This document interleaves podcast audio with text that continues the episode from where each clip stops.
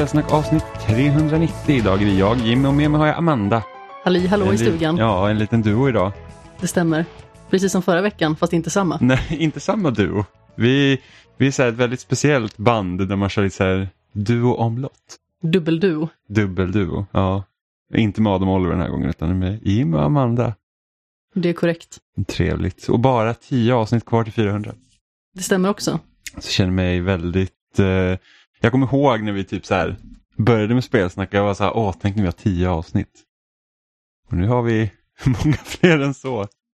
Väldigt många fler. Väldigt många fler. Det har varit en lång, lång resa. Vi har väl spelat väldigt mycket också den senaste. Ja, jag har inte spelat lika mycket som du, till min stora sorg. Men eh, du har ju lyckats knåpa ner en uppsjö titlar. Ja. Ja, jag har betat av en massa spel mm, det senaste faktiskt. alltså jag är djupt imponerad. Jag har varit så himla trött så jag har inte hunnit spela liksom så mycket som jag vill. Nej, vad är det du känner att du inte har hunnit spela? Typ allting på min lista som jag har velat spela har jag inte spelat ungefär. Sen så, precis som jag sa, jag har varit ganska så trött. Igår kväll när vi kom hem så åt vi middag naturligtvis och så spelade vi lite grann. Jag blev klar med ett av de spelen som jag kommer prata om lite senare. Skulle jag bara passera sängen, kela lite med katten för att sedan gå in på toa. Jag kom aldrig till toaletten för att jag somnade så fort jag la mig och kelade med katten. Och den enda som var förvånad var du. Ja, och jag var också väldigt besviken. Jag hörde så här, "Ja, jag ska gå in och kela med Nemo och jag bara, hon kommer somna. Jag, hade tror rätt. att jag gjorde mer väsen av mig, för att jag tror att han kanske bet mig lite i handen. Jo, jo, men jag visste att det var så att så fort jag visste att du, du skulle liksom lägga dig och kela med katten, visste att det där kommer ju aldrig komma upp. Och jag hade rätt också. Sorgligt. Men vad, vad, vad har du spelat då? Det du har hunnit spela vill säga. Alltså det har blivit nästan lite av ett mysterietema för mig. Vi har ju pratat om Last Stop till exempel tidigare. Eh, och sen så har jag ju även fortsatt på samma tema med bland annat Rainswept. Vad är det för någonting? Alltså det är ett litet indiespel som eh, handlar väldigt mycket om eh, FBI-agenten Michael Stone. Vad är det du skrattar Ja, åt? Michael Stone, det känns verkligen så här så bara vi tar, vi tar ett vanligt förnamn och så har vi ett lite roligt efternamn. Och sen, Ja, men det var väldigt roligt i och med att man blev benämnd som Detective Stone. Så kände jag att jag fick en väldigt fin koppling där till det direkt. ja. Men det handlar i alla fall om den här eh, agenten som då får ett fall i en liten stad som heter Pineview. Och eh, till en början ser det ut att vara ett så här väldigt lättuppklarat fall. För det är en kille som till synes har dödat sin flickvän och sedan tagit sitt eget liv därefter. Han kommer till platsen, undersöker och det är någonting man hela tiden får göra. Man får gå igenom platserna ganska så ordentligt, eh, se om det finns några ledtrådar, gå in på varje ledtråd och försöka att eh, alltså dissekera det som helt enkelt finns på brottsplatsen i fråga då. Eller de platserna man besöker där man kan undersöka det ena och det andra för att skapa sig en så stabil helhetsbild som möjligt. Det visar ju sig i alla fall att eh, det här nyinflyttade paret då, Chris och Diane som de heter, eh, de har haft ett lite komplicerat förflutet. Och det har hänt väldigt mycket med dem den senaste tiden och enligt de som liksom bor runt omkring så har det varit väldigt mycket gräl. Och därav så drar man liksom slutsatsen då att det skulle ha skett som det gjorde.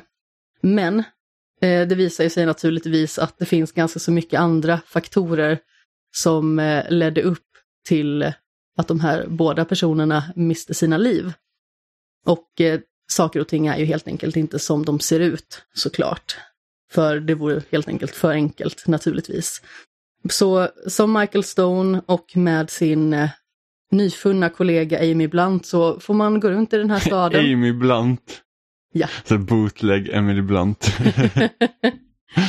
Men då får man i alla fall gå runt i den här lilla staden. Alltså, många av de spelen som jag har spelat har haft lite så här Twin Peaks-aura på något vis. För att det har varit lite så här småstad, mysterie, det har varit eh, liksom så här skumma saker som händer där det är väldigt få människor som egentligen är involverade för att det liksom inte är stora samhällen.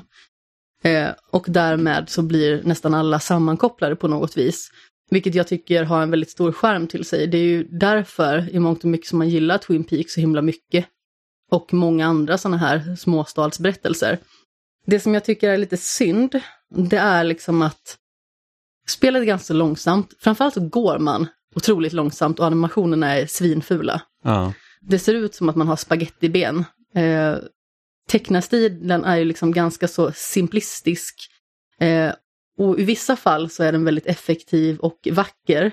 Men det skiftar ganska så fort till att eh, det ser amatörmässigt ut och ganska fult. Alltså jag känner ju typ så här att karaktärerna ser så simpla ut så att det, det är nästan lite som det här typ skämt-sketchprogrammet i South Park. Jag har inte sett det. Jag kommer inte ihåg vad de heter nu men det är liksom så två ganska simpla så här 2D-gubbar. Nej, men alltså det är nästan lite så här, jag höll på att säga vandrande pinne, men streckgubbevarning i vissa fall. Mm. Men jag tycker ändå att karaktärerna får man ett hyfsat grepp om trots att de är så pass simpla som de är. Och jag tycker att man kan leva sig in hyfsat bra i historien. Eh, förutom det så känns det som att vägen till upplösningen är hyfsat mycket mer spännande än själva upplösningen i sig. När man börjar komma till slutet och få grepp om vad som har hänt, då känner man liksom att ja, det här var kanske inte riktigt vad jag hade förväntat mig, fast på ett märkligt sätt. Det det- känns som att säcken liksom knyts ihop väldigt konstigt. Är det inte ofta så med mysterier? Liksom att, att så länge man typ bygger upp sina förväntningar så är ofta det mer spännande än vad det som faktiskt är sedan. Ja, men det var lite som löst stopp också. Jag gillade liksom vägen igenom mysteriet när det fortfarande var ett mysterie. Men när saker skulle nystas upp så föll det ganska mycket pladask. Var, men var inte... Var, var slutet mer spaceat i Last Stop än vad det var i Rainswept då? Ja, ja absolut. Mm. Det är liksom inte ett spel som fokuserar på så här övernaturliga faktorer. Däremot så har man ju så här sömnparalyssekvenser till exempel, där karaktären då hallucinerar. Ja, och gå igenom lite så typ mardrömsscenarion. Ja, exakt. Men annars liksom själva mysteriet, det är liksom det är förankrat i verklighet. Det är inte... Ja, alltså det är Ja. mer verklighetstroget, liksom, Mm. berättarmässigt. Ja, det är liksom inga, det kommer inga så fantasy-element in liksom. Nej. Nej. Men som sagt, det var ett hyfsat spel och det var ganska trevligt. Det är inte så himla långt heller, så är man sugen på en liten så här mysteriemunsbit så absolut, spela igenom det. Men jag kände trots allt som lite synd att slutet var liksom överraskande, men kanske inte på ett bra sätt. Man vill ju liksom att om det ska vara en twist i slutet så ska det vara någonting som gör att man blir så här överraskad och glad av att man blir överraskad. Inte så här att, jaha, var det verkligen så här det skulle vara? Ja. Så det var lite tråkigt naturligtvis. Men jag uppskattade spelet på det stora hela och det var ja, men ett trevligt litet mysterium. Hur kom det sig att du valde liksom att spela det här?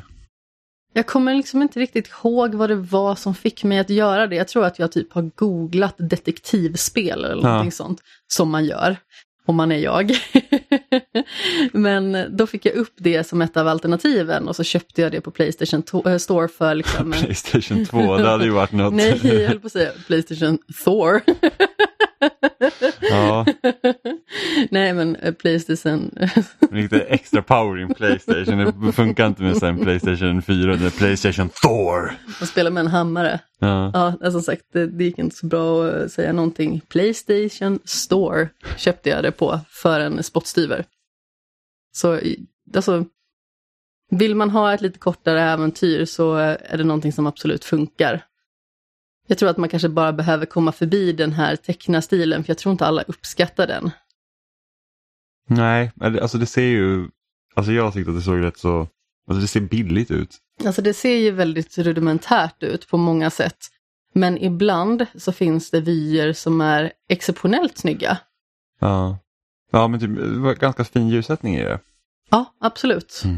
Alltså, och det är inget fel med liksom att ha ett spel som ser simpelt ut men jag tyckte bara att det såg liksom, det, det är nästan lite så här, ja men som du sa, typ eh, Streckgubbar. streckgubbar fast det är inte, alltså, tänk inte typ att du spelar som en streckgubbe men, men det är liksom Men det är lite så här streckgubbe som man har klätt på kläder lite grann. Ja, och det är liksom lite så här att det liksom miljöerna och karaktärerna går liksom inte riktigt in i varandra heller. Det, det, är liksom, det, det sticker ut. det är inte som att, är snyggare än för, karaktärerna. för det är inte som att man har en Alltså stilen är inte enhetlig Nej, helt och hållet utan det, det, är precis som liksom, det, det blir liksom väldigt märkligt. miljöerna är Mm. mycket mer, om vi säger spektakulära, än karaktärerna i sig. Mm. Som blir lite, ja, små eh, pinngubbar. Mm.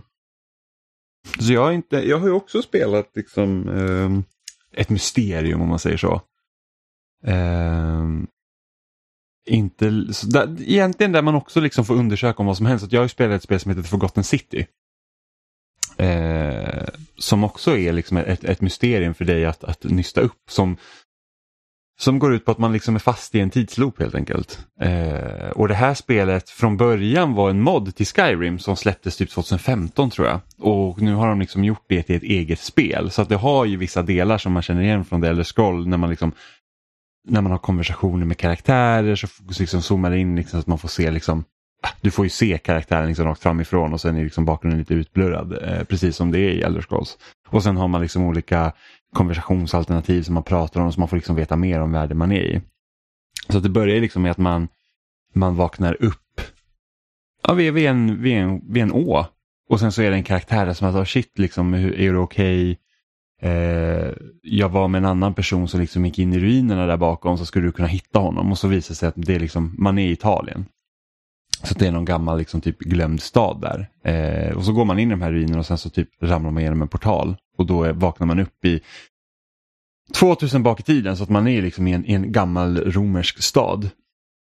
Och de verkar vara liksom helt eh, avgränsad från någon annan eh, liksom, helt avgränsad från civilisationen helt enkelt. Eh, och alla tycker såklart att man ser lite konstig ut eftersom man har, man har moderna kläder på sig. Medan eh, alla de här liksom då lever i romarriket så att säga.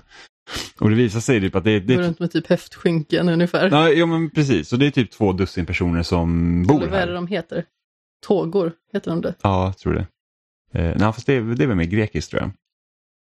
Man har en Ja. liksom man har... Eh, Fast det är lite liknande stil. Det kanske har ett annat liksom, romerskt namn då. ja, jag vet inte, men i alla fall. Så man, man, De man, lånar ju mycket från varandra. Ja, man är i alla fall tillbaks eh, i, i tiden då helt enkelt. Eh, och då visar det sig att då det här samhället då styrs enligt någonting som de kallar Golden Rule.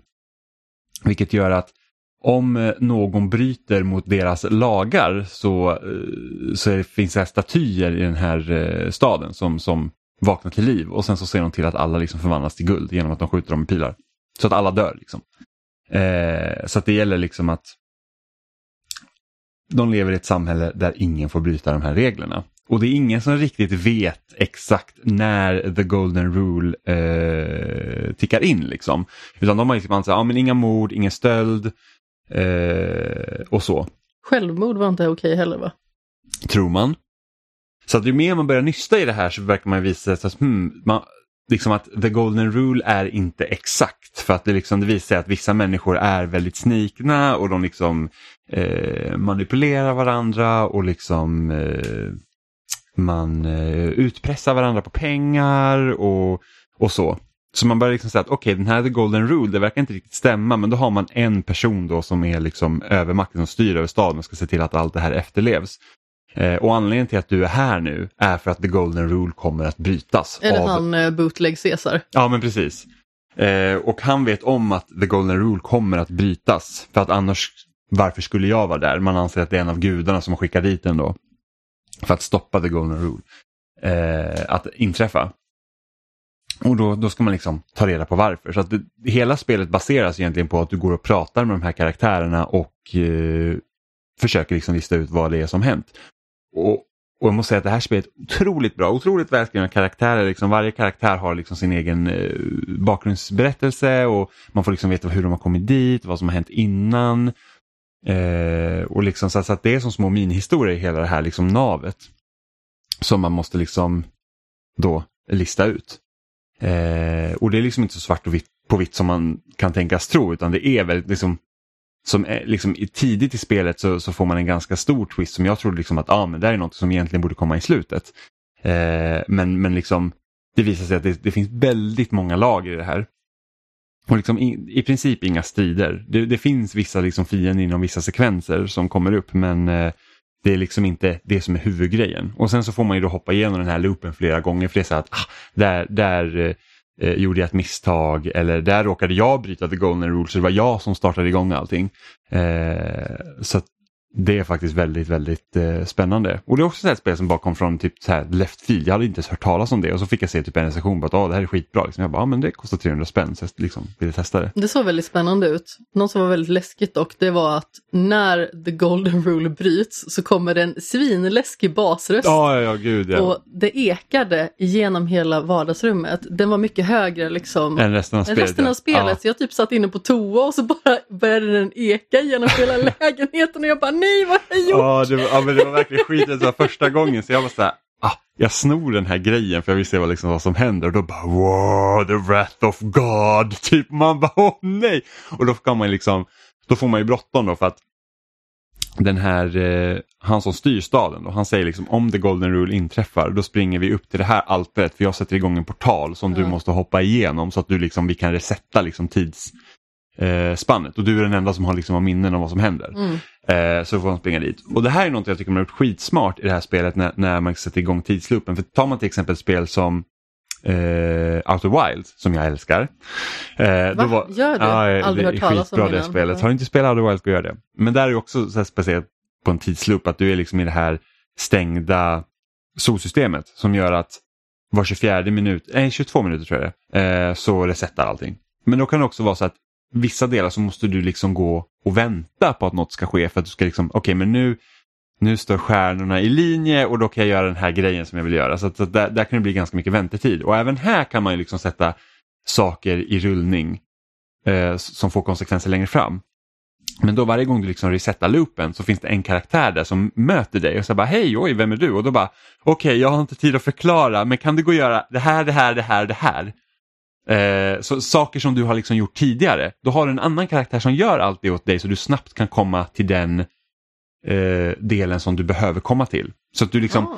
har du räddat en person från att dö till exempel, då kan du säga åt den här personen, gå och varna den här personen för att inte göra det här, för att annars kommer den personen dö. Jag kan inte förklara för dig varför, men, men gör det bara. Då går han och gör det. Så då behöver inte du tänka på det, så att det liksom blir inte den här Annars är risken att det blir väldigt repetitivt, men det blir det inte. Eh, just för att den här staden är inte stor heller, den är ganska liten. Så att, så att, och har liksom många vrår, så man utnyttjar miljön också väldigt bra. Så att man så här, det är alltid spännande att hitta nya platser. Men det är smart också att göra något sånt här på ett väldigt begränsat ställe. Mm. Att det liksom inte är ett jätteenormt spel. Mm. Och man kan ju också göra det. Outer Wilds är ju, alltså det solsystemet är ju ändå rätt så stort. Liksom till skillnad från det här. Och det är liksom, jag tror jag spenderade typ 40 timmar i det spelet innan jag liksom hade sett slutet. Bara för att, ja men den här planeten, här, här kan jag liksom spendera all min tid på under den här loopen just nu. För att det liksom finns så mycket spännande att hitta. Ja, jag tycker ju att det är kanon. Jag hade väldigt mycket problem med styrningen dock. Plus att det var ytterligare ett sånt spel som jag tappade för att jag var tvungen att spela något annat. Mm. Ja precis, alltså styra rymdskeppet är ju svårt. Det, det är någonting Det är man verkligen måste komma över. För det är som att styra liksom ett, ett rymdskepp. Eh, så det är inte så här, inte som No Man's Sky, man hoppar in och sen bara, men det, det ska vara lätt att flyga. Utan det är verkligen så att du måste precisionsstyra det här skeppet nu för att kunna liksom klara vissa grejer. Om ni inte hörde Jimmys citationstecken när han gjorde dem så vill jag bara säga att det andra rymdskepp var inom citationstecken. Ja, så det, det var liksom så här att, alltså, du behöver liksom tänka på gravitationen till planeterna. Och det är liksom ett av de häftigaste sakerna jag gjort i ett spel någonsin det var verkligen att sätta mig i rotation runt solen. Och den har så kraftig eh, dragning så att det är så här att är man för nära då åker du in och bränns. Så att man måste vara perfekt liksom i linje med den och sen fanns det den här solstationen som jag brukar ofta berätta. Den var så att en av achievementen var att du ska liksom du ska kunna landa på sol, eller liksom du ska kunna skjuta in dig mot solstationen och det är liksom, du kan inte landa med skeppet för att det liksom, de hamnar inte i linje så man måste sätta sig i samma eh, liksom rotation runt solen som den här stationen och sen måste du hoppa och då går det så fort så att du, så, så fort du liksom Eh, så fort du släpper liksom bältet från, från din, liksom, ditt säte då, eh, i ditt skepp, då åker du liksom mot kanten så man dras liksom ut. Så att man måste tajma det rätt så att du kan öppna ditt skepps lucka så att du sugs ut ur ditt skepp och sen kommer liksom exakt i linje med den här stationen så att du kan liksom bursta dig in med, med din direkt in till det. Och det var, det var verkligen skitsvårt men det lyckades man göra. Eh, så att det, det går ju att göra liksom ett, ett större spel och ha en tidsloop utan några problem men här är det verkligen så att eftersom du får liksom det finns olika liksom så dungeons och liksom olika hemliga gångar och vissa nycklar och sånt du ska liksom kunna hitta för att kunna låsa upp de här dörrarna. Så, så, så liksom har de ändå använt platsen väldigt Jo, bra. men det är ju så att Outer Wilds, visst det kanske är ett stort spel, men det är liksom inte ett stort spel på samma sätt som faktiska Skyrim till exempel. Nej, är ett nej, nej, stort precis. spel. Precis. Eh, och för Forgotten City är ju verkligen så här att de har använt sin tid väl och liksom just det här att de slösar inte din, det känns inte jobbigt att börja om en loop. För att det är så att okej okay, jag vet att alla de här grejerna som jag har gjort de, de, liksom, de kan snabbt bli gjorda av någon annan och jag kan gå liksom och, och, fokusera på det jag faktiskt vill göra den här gången. Och sen allt alla föremål du samlar på dig de får du behålla. Så du behöver liksom aldrig, har du hittat en nyckel så behöver du aldrig gå och hämta det igen. Enda problemet var ibland att en karaktär typ sa någonting. Eh, så att, ja men den här liksom stenen som du letar efter den finns här och här. Och sen är det svårt att, liksom, har man fått den informationen så kan det vara svårt att få den informationen igen. Eh, så, så det var lite svårt. Papper och penna. Mm, precis. Och, och sen en annan sak som var bra, att det är heller inga det är liksom inga så här typ egentligen markörer. Du kan, du får ju quest där du kan liksom säga så här att, ja ah, men hur, vart ska jag gå nu i det här questet och så kan den visa dig liksom att den här personen som du ska gå och prata med är här borta just nu så man behöver liksom inte springa och leta efter dem. Eh, samtidigt som inte spelet visar exakt vad du ska göra varje gång. Och sen är det så här att man man, eh, man kan få höra någonting. Och det kanske inte är ett quest och så får du liksom säga, ja ah, men jag hörde att den här personen kan ha det här, då kan du liksom behöva gå dit. Men det, det, är liksom ingen, det är ingen huvudsaklig grej du behöver göra. Så, att, så det är liksom inte så att du bara går och jag, jagar markörer. Men det var ett otroligt bra spel, otroligt spännande så jag är väldigt glad att jag fick spela det. Mm, vad härligt. Du har fortsatt och du, du hade spelat mer sån här uh, mysteriespel. ja, typ... men exakt. Jag fortsätter mitt uh, detektivarbete i Twin Mirror. Det var nämligen så här att i höstas så var det ett spel som jag hade tänkt att spela och det kom liksom upp för recension på loading. Men sedan så rann det typ ut i sanden, tror jag, tyvärr. Eh, och det är ett spel av Dontnod som jag inte alls tycker om speciellt mycket. Men eh, det här såg väldigt spännande ut i och med att det var liksom detektivarbete och sådant som man skulle ställas inför. Och något som jag framförallt haft problem med i Dontnod-spels tidigare är liksom hur det faktiskt ser ut. För jag tycker det liksom är svårt att knyta an till karaktärerna för att jag inte uppskattar den eh, grafiska presentationen. Och här är den betydligt bättre, det är lite mer verklighetstroget om man så vill. Någonting som är lite synd, det är att huvudkaraktären framför allt är jättesnygg. Om man säger så. Alltså nu menar jag liksom inte så attraktiv utan han är snyggt designad. Mm. Det är nästan lite så James McAvoy-aura över honom. Ja. Eh, man har liksom fått till det. Men sen så har vi liksom det här att ju längre ifrån huvudkaraktären man kommer i relevans, desto fulare blir karaktärerna och det är liksom väldigt märkbart. Det är någonting som man väldigt sällan ser nu för tiden tycker jag. Alltså visst, man ser ju att det kanske är skillnad på det krutet man har lagt på huvudkaraktären mm. och, och karaktärerna runt. Ofta är det vanligt typ JRPG att, att, liksom, att, att liksom, den här gruppen av människor du spelar som är skitsnygga och sen typ alla så här, typ sido-NPCer som, så här, som slit och slängs i skräp. Alltså det är typ när jag spelar Final Fantasy 10 och nu är det ett 20 år gammalt spel. Så att det liksom, men där var det verkligen så att huvudkaraktärerna var skitsnygga och sen så kom man typ Även viktiga karaktärer för storyn men som bara syntes ibland var ju liksom verkligen så här typ Vad är du för? Alltså det ser nästan ut som här typ den här dockan som så man kan... Vem har fiskat upp dig i en brunn? Typ? Ja, men typ lite så. Eh, och därför så här, det här är en viktig karaktär som ser verkligen ut som bajs. Men ja, nej, men alltså om vi tar till exempel Batman Arkham Asylum som är ett spel som jag typ alltid återkommer till för att det är ett av mina absoluta favoritspel någonsin, så är det ju ett spel som släpptes under Playstation 3-eran. Och jag tror att det var 2009 det släpptes ja. va? Eh, kollar man på det så ser man ju också att Bruce Wayne är ju väldigt snygg men ju längre man kommer ifrån honom, desto större skillnad är det liksom på den grafiska presentationen. Och det är ju många av till exempel vakter och sånt som man pratar med som är yxfula, ja. verkligen. Även att det är på det stora hela ett väldigt snyggt spel för sin tid. Eh, och det är lite samma grej här. Jag tycker att det är väldigt sällan som sagt nu för tiden att man ser det. Att det är så stor skillnad mellan protagonist och karaktärer som mest är omkring Mm. Eh, men det handlar i alla fall om en eh, man som heter Sam Higgs som kommer från en liten stad, även i det här spelet, eh, som heter Basswood. Eh, och det är liksom en eh, gammal gruvarbetarstad egentligen. Så det är den typen av samhälle, det är ett litet samhälle helt enkelt. Eh, precis som i Twin Peaks egentligen. Mm. Och så lever de på sin liksom enda typ industri Ja men exakt, det är liksom den här klassiska tropen egentligen som ja. finns i ganska så mycket populärkultur. men som är ganska så lätt att ta till sig just för att det oftast är en ganska liten skara karaktärer som alla vävs samman. Och då är det dels väldigt lätt att få grepp om själva sammanhanget, men det blir också spännande i sitt eget nystande när man hela tiden får veta nya saker om karaktärerna runt omkring. Han är i alla fall en grävande journalist som på grund av en bruten relation helt enkelt lämnar den här småstaden bakom sig. Och i stort sett bröt kontakten med alla som fanns där, även sin liksom bästa kompis vars dotter han är liksom gudfar till. Mm. Eh, bara för att han helt enkelt inte kunde hantera alltså den hjärtesorgen när han lämnade. Han återvänder till den här staden just för att den här bästa kompisen då har omkommit i en trafikolycka. Han har kört av vägen och in i ett träd och bilen fattade eld och han mm. ja, brann till döds helt enkelt. Ja.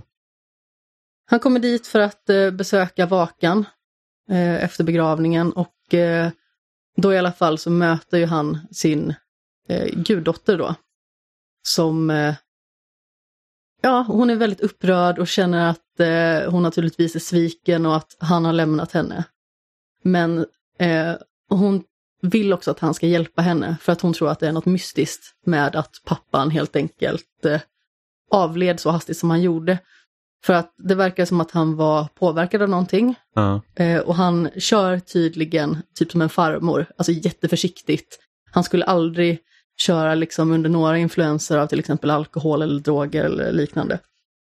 Så det var tydligen väldigt liksom, märkliga omständigheter som gjorde att den här eh, karaktären hade avlidit. Mm.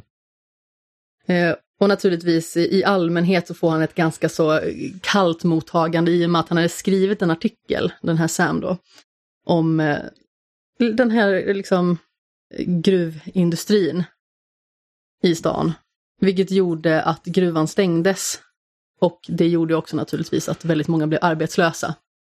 Så folk eh, hade ett ganska ont öga till honom när han liksom klev in i stan igen. Ja.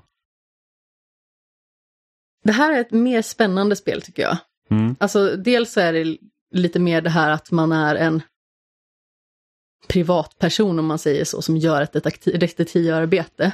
Det är liksom inte så uppenbart som att man är en eh, liksom- FBI-agent till liksom exempel inte och det är del- inte hans jobb. Nej, man är liksom inte en del av en större liksom apparat som, som, som liksom att när du får problem så har du någon som backar upp dig till exempel. Mm, Utan det är så här, exakt. du, du är så här, jag är helt själv på det här och Mm. försöker liksom nysta i det. Mm. Du gör det här liksom på grund av dina privata motivationer snarare än liksom att det här är ditt faktiska uppdrag. Men han gjorde han- inte heller som i egenskap av journalist då eller? Nej, alltså, Utan han, det är liksom så här, "Åh, det här är mina det här är mina färdigheter som jag kan använda mig av men det är liksom inte så att jag ska skriva en artikel om det här dödsfallet utan Nej, det är nej. så att jag, jag är som sagt, här. han är ju en grävande journalist så han har ju liksom ett väldigt eh, djupgående sätt att se på saker och ting. Men samtidigt så handlar det ju inte om att han ska skriva en artikel om kompisen som gick bort. Utan det finns ju eh, den här personliga aspekten naturligtvis, att han vill veta vad som hände för att det verkar vara under väldigt suspekta omständigheter. Och sen naturligtvis så stöter han ju på sin eh, före detta också. Som eh, han lämnade bakom sig eh, just för att ja, men deras förhållande blev inte så himla bra när han höll på med sina artiklar mot slutet just för att han blev liksom så uppslukad av sitt arbete att han var nästan till kontaktbar. Så hon kände att det inte var hållbart längre. Så man får liksom se en del tillbakablickar också i hur de faktiskt hade det. Även att det blir aldrig liksom överväldigande på något vis. Det blir aldrig liksom att det är fokuset på det sättet, utan man får liksom bara se små fragment av vad det är som har hänt i det förflutna, bara för att man liksom ska kunna lära känna sin karaktär ännu bättre. Mm. Likt Sherlock Holmes har han också ett mind palace, eh, där han liksom resonerar med sig själv i mångt och mycket. Eh, utan att säga för mycket, för att eh, det är en ganska viktig del av spelet, liksom Ja. att han har två ganska så distinkta personligheter.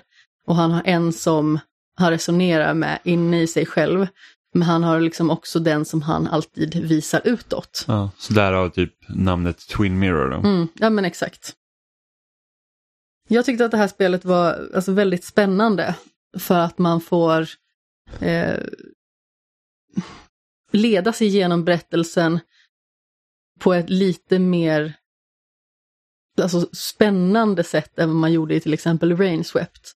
Här handlar det liksom mer om att du aktivt ska söka efter svar. Mm. Det är inte ett öppet spel på det sättet utan det är fortfarande linjärt. Mm. Men när du kommer till ett ställe så måste du liksom söka efter olika lösningar. I början till exempel så har man en stor minneslucka. Eh, och man har varit på den här vakan då för den döda kompisen. Och den har hållits liksom inne på den lokala baren. Eh, och han vaknar upp, har ingen tröja på sig eh, och den ligger liksom i badkaret alldeles nedblodad. Mm. Och han vet inte vad det är som har Ja, hänt. okej, så det liksom blir så här att oh shit, så måste man liksom... Man, Man måste försöka pussla Ja. ihop, okej vad var det som hände? Så man smyger sig in i den här baren, typ bakvägen när det inte är någon där. Eh, och liksom kollar på förstörelsen och försöker pussla ihop, okej det här har hänt här. Vad skulle kunna ha hänt som gjorde mig så upprörd? Vem pratade jag med? Jag minns inte vem den sista personen är som jag faktiskt pratade med som gjorde att jag blev så upprörd så att jag hamnade i slagsmål. Och sen så får man prata med lite personer som hjälper en att liksom pussla ihop helhetsbilden. Och samma sak också när man besöker olycksplatsen. Då får man liksom kolla på olika ställen så här att, ja men här borta så är det eh, bensin. Och, och här liksom eh, är fotavtryck från ett djur. Kan det vara liksom ett djur som har skrämt honom? Eh, kan det liksom vara att bilen har antänt tidigare? Alltså sådana grejer. Ja. Så man får hela tiden söka efter svar och pussla ihop den bilden själv. Så det är liksom inte sådär att om du kollar alla ledtrådar och sen så får man det typ serverat för sig, utan man måste liksom Man måste själv aktivt Försöka arbeta. tänka ut hur kan det ha gått till, vad är mest logiskt, vad funkar bäst i den här situationen. Så- och sedan så naturligtvis så kickar det in när man liksom sammanfogar det, att ah, men det här måste vara vad som har hänt egentligen. Så det spelas typ som ett, man, man ska nästan säga att det liksom kör lite den här Telltale-formulan.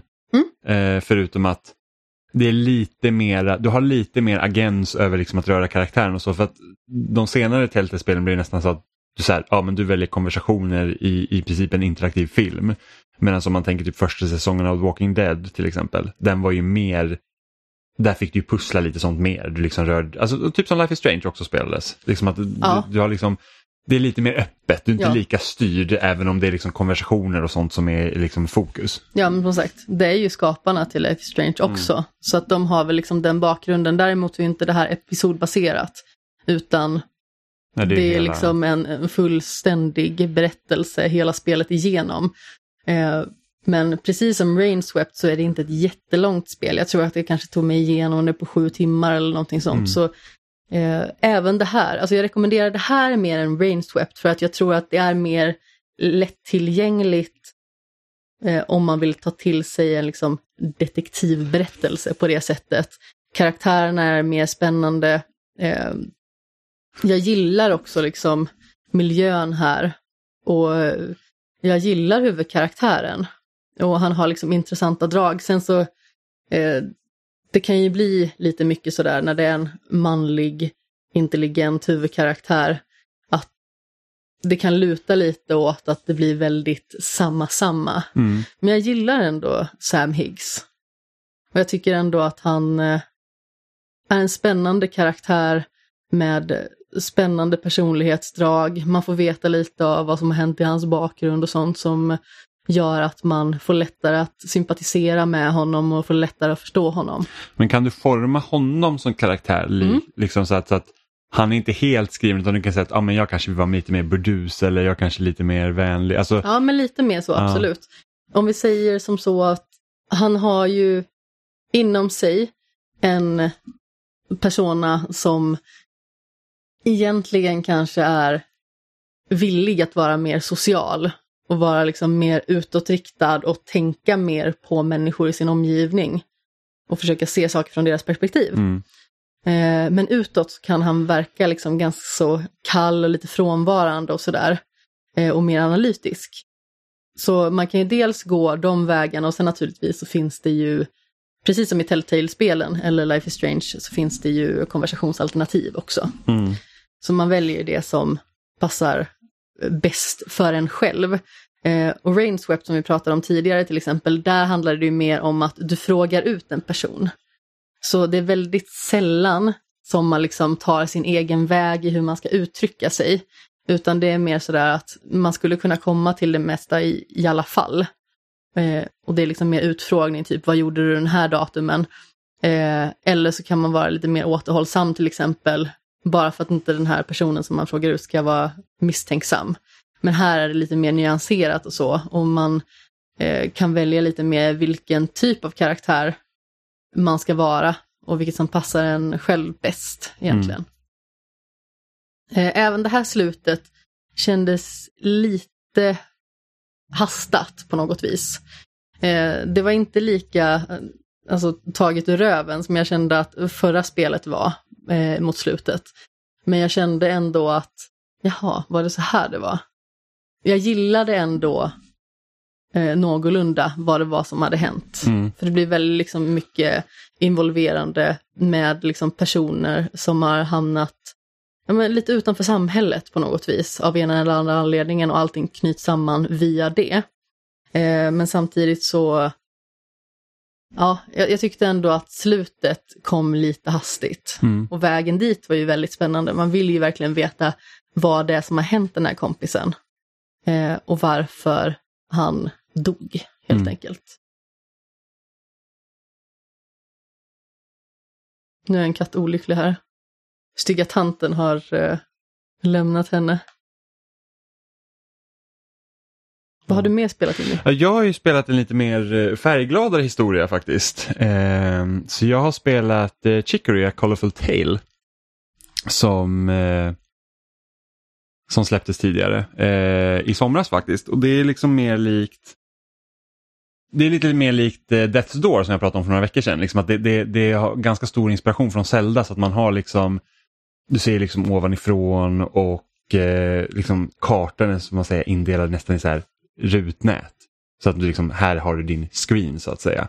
Eh, och det som är så speciellt med det här spelet är det att det är inte, det har liksom inga strider riktigt förutom typ bossar och sånt och de är inte speciellt svåra utan det är liksom här har du ett spel som nästan helt baseras på att du ska liksom lösa kartans pussel så att säga. Eh, och till din hjälp har du en pensel så att du målar i princip världen. Vilket är liksom ganska rolig liksom, Typ en målarbok i spelform. Ja men lite så. så att det liksom i, början, så att, så att, I den här världen så existerar liksom då, som är liksom då, det är djur eh, som bor här så du liksom spelar inte som någon människa, så du spelar som en liten hund. Eh, och, och, det är ganska kul för att när spelet börjar så är det bara, ah, men skriv i din favoriträtt. Och jag bara, ah, men jag gillar tacos, så jag skrev tacos. Och det blir liksom namnet på din karaktär. Ha. Så att min hund hette Tacos, vilket var ganska sött och gulligt så alla kallar mig Taco hela tiden. Så det var, det var lite roligt. Um, men i den här världen då så finns det liksom ett djur då som är the wielder så att säga, som har den här magiska penseln som sätter färg på världen. Och när spelet börjar så av någon anledning så så försvinner all värld i färgen. Eller, all, all färg i världen. jag tror att jag har smittat dig med min brist på att kunna forma ja, meningar idag. Eh, och då är den här, det är kaninen Chicory då som, som, har, som vars jobb är liksom att fixa då färgen och du är Chicorys städare helt enkelt. Så att, så att du bor liksom tillsammans där inne och, och du liksom ser jättemycket upp till alla som liksom har hållit i den här penseln. Och liksom, din högsta dröm är ju liksom att få någon gång få bli liksom den som har penseln. Lokalvårdaren tacos. Ja men, ja, men det, är ju verkligen det. Eh, och liksom du ser, alltså det är liksom, Chicory är liksom din hjälte. Och all, all färg försvinner och sen så ska du liksom, du gå och liksom, se vad som har hänt och så går du till Chicory och liksom dörren till hennes rum är liksom stängd så du kommer inte in dit och penseln ligger utanför. Så du tar upp den här penseln för du tänker att ah, men du ska hjälpa till. Eh, och, och, och, liksom, och den här grejen är det att och det här är ganska smart som de har gjort för att det är jättesvårt att rita med en gamepad. Det är liksom supersvårt. Och hela spelet baseras liksom då på att de här som håller den här penseln, de är liksom skitbra på att rita. Så alla deras liksom så här bilder och sånt man får se, det är liksom supersnyggt. Och så kommer du själv där och ska rita på typ en canvas-tavla. Och antingen så ritar du med, med stickorna på kontrollen eller så kan du använda också eh, touchpaden på du DualSense. Och det är liksom, det, alltså okej, okay, jag har sett att folk har ritat otroliga bilder mm, i, i Chicory. Jag är inte så duktig så att jag kan liksom rita på, på den nivån. Prosit. Tack. Jag kan liksom inte riktigt rita på den nivån. Eh, så att, att alla, all, alla mina konstverk, man kan säga att det är abstrakt konst har jag liksom skapat. Så Bilden att, på Robin när han ser rädd ut. Ja, det är liksom helt fruktansvärt. Eh, så att, att det, det ser lite helt knäppt Och liksom alla anmärker ju på det också. Liksom att du, du är liksom inte tillräckligt bra för det här uppdraget egentligen. Så det är mycket det av tematiken i spelet. Liksom att, att folk kommer hela tiden ha förväntningar på, på dig och även du kommer ha förväntningar på dig och du kan liksom inte leva upp till dem. Eh, så på det sättet är det väldigt spännande. Men så man får liksom gå runt i den här världen och ska liksom ta reda på vad som hänt för att någonting håller på liksom att göra allt korrupt. Så att det liksom typ, det finns liksom ja, vad ska man säga, korrupta områden i spelet som liksom börjar ta över och det, du ska liksom gå dit och typ måla över dem. Så att, så att, och, och, genom att lösa de här olika pusslen och för att kunna liksom hitta olika vägar på den här kartan så får man liksom stänka färg och man får liksom färglägga allting och så, så varje område har liksom en egen färgpalett där man liksom får då färglägga. Eh, och så här, det finns så här, vissa träd de blir större när de har färg på sig och när de inte har färg på sig så drar de ihop sig. Så det är liksom så man löser då plattformssegmenten liksom i spelet. Och sen så finns det typ olika då dungeons som man ska ta sig igenom. Så här, viss färg är självlysande och det, det är liksom så här att det är väldigt roligt. Och sen tittar man liksom på sin karta då kan man liksom se vilka områden man har färglagt dessutom och vilken färg de är. Så det, det, det är väldigt kul. Och det här är också ett sånt spel som inte liksom baseras liksom på att ja, du ska gå hit, gå till den här markören, utan du får liksom själv eh, med den informationen du får så får du liksom själv gå vidare. Så det kan vara så att du hör Ja, men du, kan, du kan prata med typ ett lejon och han säger så här, ja, men min bästa kompis bor i den här staden och han liksom saknar den här grejen. Så att eh, det är lite synd att inte han har den. Och det är inte som att du får liksom ett quest att åh, nu ska du hitta den här saken utan du kan liksom bara ramla på den automatiskt och sen så får du gå dit. Så du behöver liksom inte göra några sidouppdrag alls. Och sen så ibland så kan du råka göra ett sidouppdrag. Så det, det liksom gör att världen också känns mer levande istället för att det är liksom så att här är checklistan jag ska göra. Så det, det liksom blev ett väldigt trevligt äventyr på det sättet. Så att jag gillar det väldigt, väldigt mycket. Liksom, till skillnad från Death's Door som jag tyckte hade alldeles för stort fokus på strider så har det här liksom fokus på helt på liksom pussellösning och, och sådär. Så det är ett väldigt, jag tyckte det var ett jätte, jättebra spel. Ja, det estetiska är ju väldigt intressant och något som är roligt är ju samma kompositör till Chicory som det är till Celeste. Ja, precis. Så att, eh, hon Lena har varit, Rain. Ja, så hon har varit med liksom och, och, och gjort det här spelet också. Ehm, och det, det, är liksom lite samma tematik. Liksom I Celeste var det mycket så här att här har du det här berget som du ska bestiga för att du måste överkomma dina egna liksom, problem. Och här är det mycket så att här finns det för, du har förväntningar på dig själv, de andra har förväntningar på dig och du liksom måste också på något sätt ja, men liksom acceptera att du förmodligen inte kanske blir så bra eh, som, som alla hoppas att du ska vara och samtidigt som att ingen annan kan sätta den pressen på dig heller bara för att de själv inte känner att de har lyckats. Mm. Liksom. Men du måste ändå försöka motivera dig själv till att göra ditt bästa. Ja men, ja, men precis och liksom att vi alla hjälps åt och ibland så får det liksom vara så här good enough. Mm. Och det får vara okej. Okay. Eh, och det är också väldigt kul eftersom det, liksom att det här spelet baseras helt liksom på typ att måla och konst. Du kan ju ta konstlektioner tillsammans med andra. Mm. Och, och liksom där är så kul, alla säger eftersom du är då the wielder som har den här magiska penseln så kanske man inte liksom ska kritisera dig så hårt. Så det är så här, och då kan det vara så att ja, men här får du ha en berömd tavla då i den här världen som du ska rita av. Och så sitter man där då med sin gamepad och bara så här, jag ska rita den här skitsnygga tavlan som jag får se och jag ska rita min version av den och så ska man rita den själv. Och det var ju typ någon jävla tavla där det var så här två katter med liksom ett bord och det var typ öl på den och så bara rita av den här. Alltså min såg ju verkligen för jävligt ut. Så jätterolig ut. Ja det var verkligen så här, att det ser verkligen ut som att det är hårt liv för de här katterna liksom. Det ser lite ut som den här räven som sitter på en pall. Ja men lite så, det är så att, ja, ja verkligen hårt liv. Och sen ibland kan det vara så att, ja men rita tänk på den här känslan och så rita den istället för att rita av någonting. Och det var där så här, rita en vän och då ska jag rita av Robin. Och det, liksom, det, det, såg ju verkligen eh, hemskt ut. Så, att, så att, på så sätt det var så inte det... så illa som du ändå vill få Ja men alltså det var ändå ganska illa. Eh, det såg ganska så roligt ut men det var ju inte fult. Ja och sen så kan man liksom hitta nya saker då till sin, eh, till sin pensel så man kan hitta nya patterns så att man kan liksom få lite hjälp med att rita sånt och liksom olika stämplar och så. Så det, det är en väldigt rolig idé tycker jag. Eh, och det är liksom inte som typ när man spelade Okami på Wii och så liksom så här typ att här har den här attacken så du måste liksom göra det här mönstret och det funkade typ kanske hälften av gången. Alltså man liksom blir väldigt frustrerad. Här är det liksom inga attacker och sånt som baseras liksom på att du ska göra ett visst mönster utan det är, liksom, det är bara rita. Och sen så kan man liksom rita i världen hur man vill. Liksom, vill du rita en jättepenis eh, på typ din bästa kompis hus, då kan du göra det. Gör. Alltså du, det är alltid någon som vill rita en penis. Jag kommer ihåg det var en gång. Alltså det var Nej, fortsätt du förresten. Det fanns något spel till Playstation 3 där du hade en iToy-kamera där du kunde scanna in objekt. Och Oskar Skog gjorde en bloggpost där han gjorde det. Och så fanns det då så här en maskot som såg ut typ som en liten apa, så han skulle göra en bil. Och bilen såg helt plötsligt väldigt mycket ut som en penis och, ha, och apan hoppar på toppen av den här bilen och åker runt på den. Och man säger bara, inte riktigt det bästa kanske. Nej, men alltså vi har ju också sett väldigt mycket The Great British Bake Off det senaste och i säsong 8 som vi är på nu så har det varit oväntat mycket penisar. Ja, men verkligen. Det var liksom en sån här eh, utmaning där de skulle göra form av eh, showstopper challenge, när de skulle göra liksom spektakulära brödskulpturer. De var tvungna att göra tre stycken olika sorters degformer. Eh, och då var det i alla fall en tjej som gjorde en snigel som såg ut som en ihoprullad snopp. Ja, precis. Och det, det såg väldigt roligt ut. Och alla såg ju det. Alltså jag såg det direkt liksom när de visade på, ja men så här är den planerad, att ser ut att det där är en ihoprullad snopp. Ja. Man kan inte göra sådär. Och sen dessutom var det väldigt roligt för att de gjorde typ, eh, inte fondant, men, eh, och vad är det de heter? De här små eh, molten cakes. Ja, alltså uh, chocolate lava cake liksom. Ja, nej men precis. Och då var det liksom en liten jordnötssmörklick i mitten.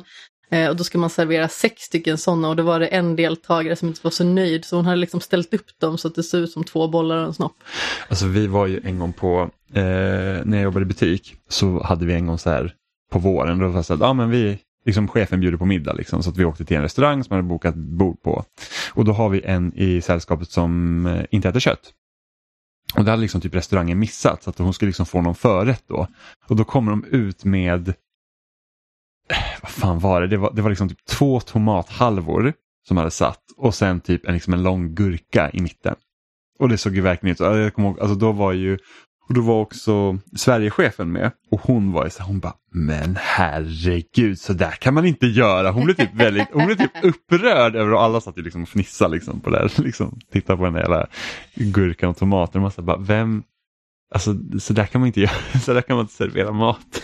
Nej, alltså som sagt, penishumor kan vara väldigt effektiv. Men det är ännu mer roligt när det inte är meningen. Ja, så, definitivt. Men det var liksom så att då, då fick vi alldeles roligt skratta det. Men, men Chicory var ett bra spel eh, att spela. Men du hade ju också spelat ett ännu till så detektivspel. Typ. Ja, jag har ju agerat the world's greatest detective helt enkelt. Eh, jag spelade Telltales Batman för några år sedan.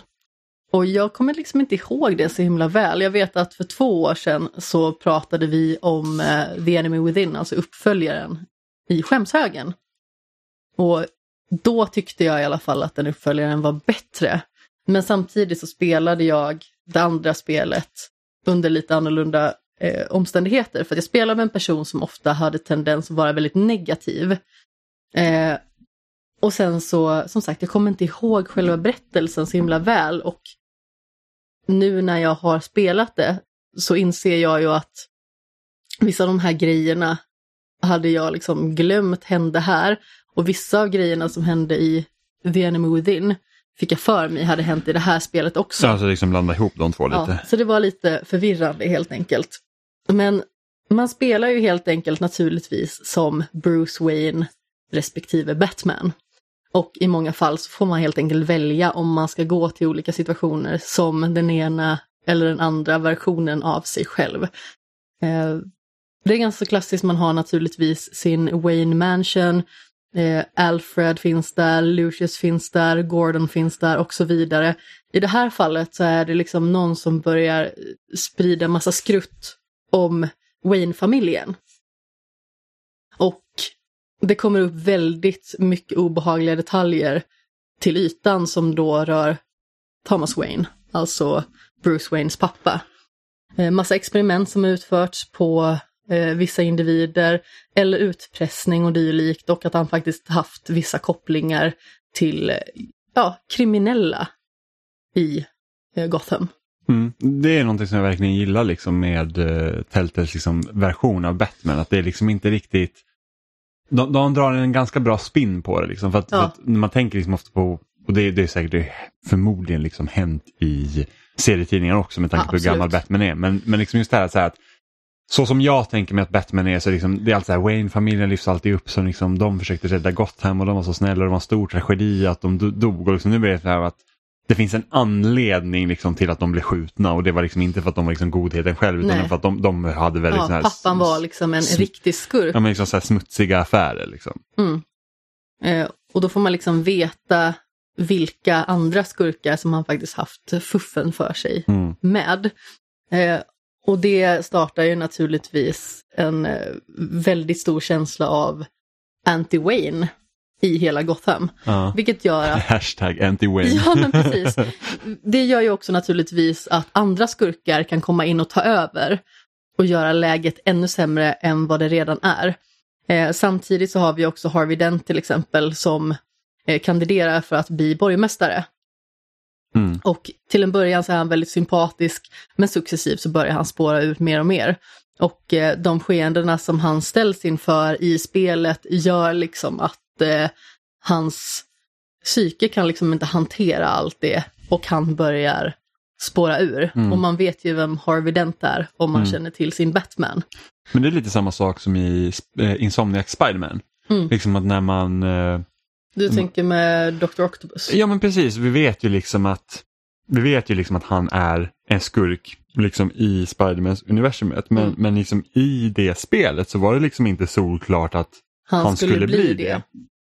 Och det är också något som jag tyckte väldigt mycket om. För då blir det så här att ja, men här är en karaktär jag faktiskt, alltså, som Peter Parker tycker om och som jag bör också tycka om. Och jag vet ju liksom att egentligen ska man vara skurk men inte säkert att han är en skurk här. Och då blir liksom det skiftet sen blir liksom träffa Mm. mycket hårdare. Men det är liksom så att Dr. Octavius är ju i mångt och mycket en väldigt sympatisk person. Mm. Men sen så börjar han också gå över gränsen på grund av saker som triggar liksom olika typer av problem för honom. Mm. Det är samma sak med Harvey Dent liksom när han börjar bli Two-Face.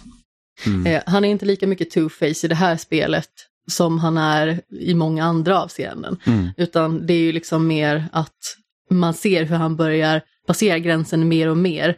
Och att han har liksom sina två personligheter som, som successivt börjar bråka mer och mer med varandra helt enkelt.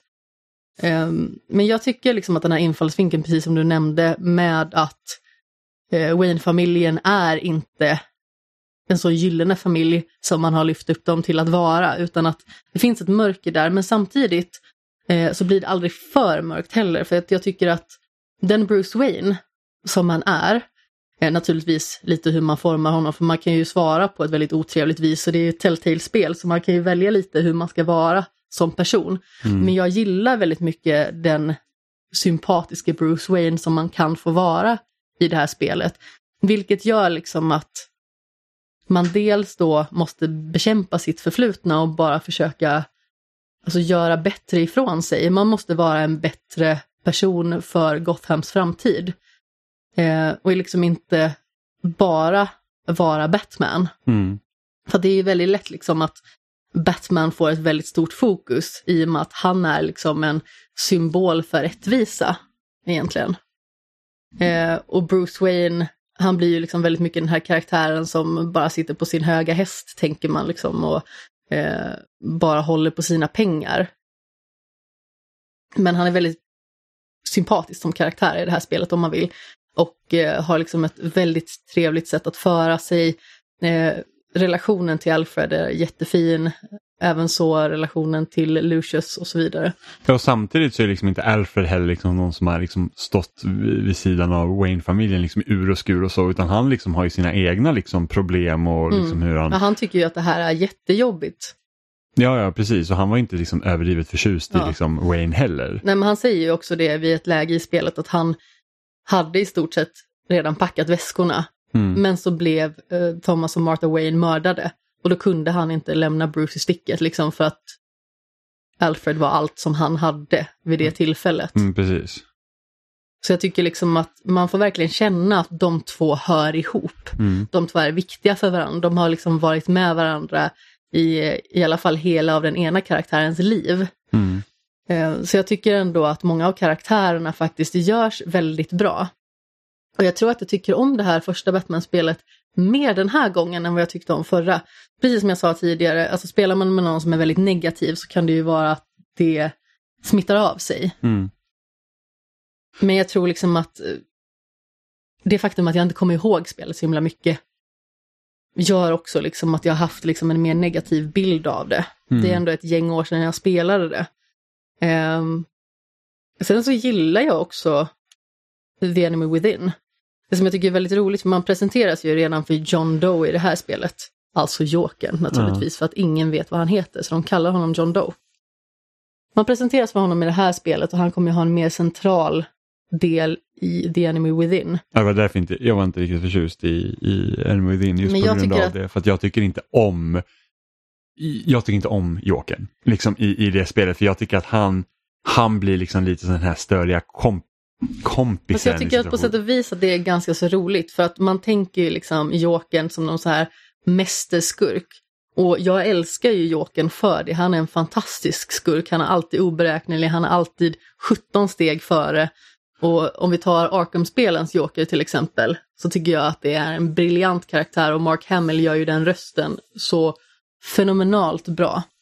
Men i det här spelet till exempel så tycker jag att han är väl okej, men jag tycker att det är ganska så roligt i uppföljaren där han liksom typ vill att han och Bruce Wayne snedstreck Batman ska vara bästisar.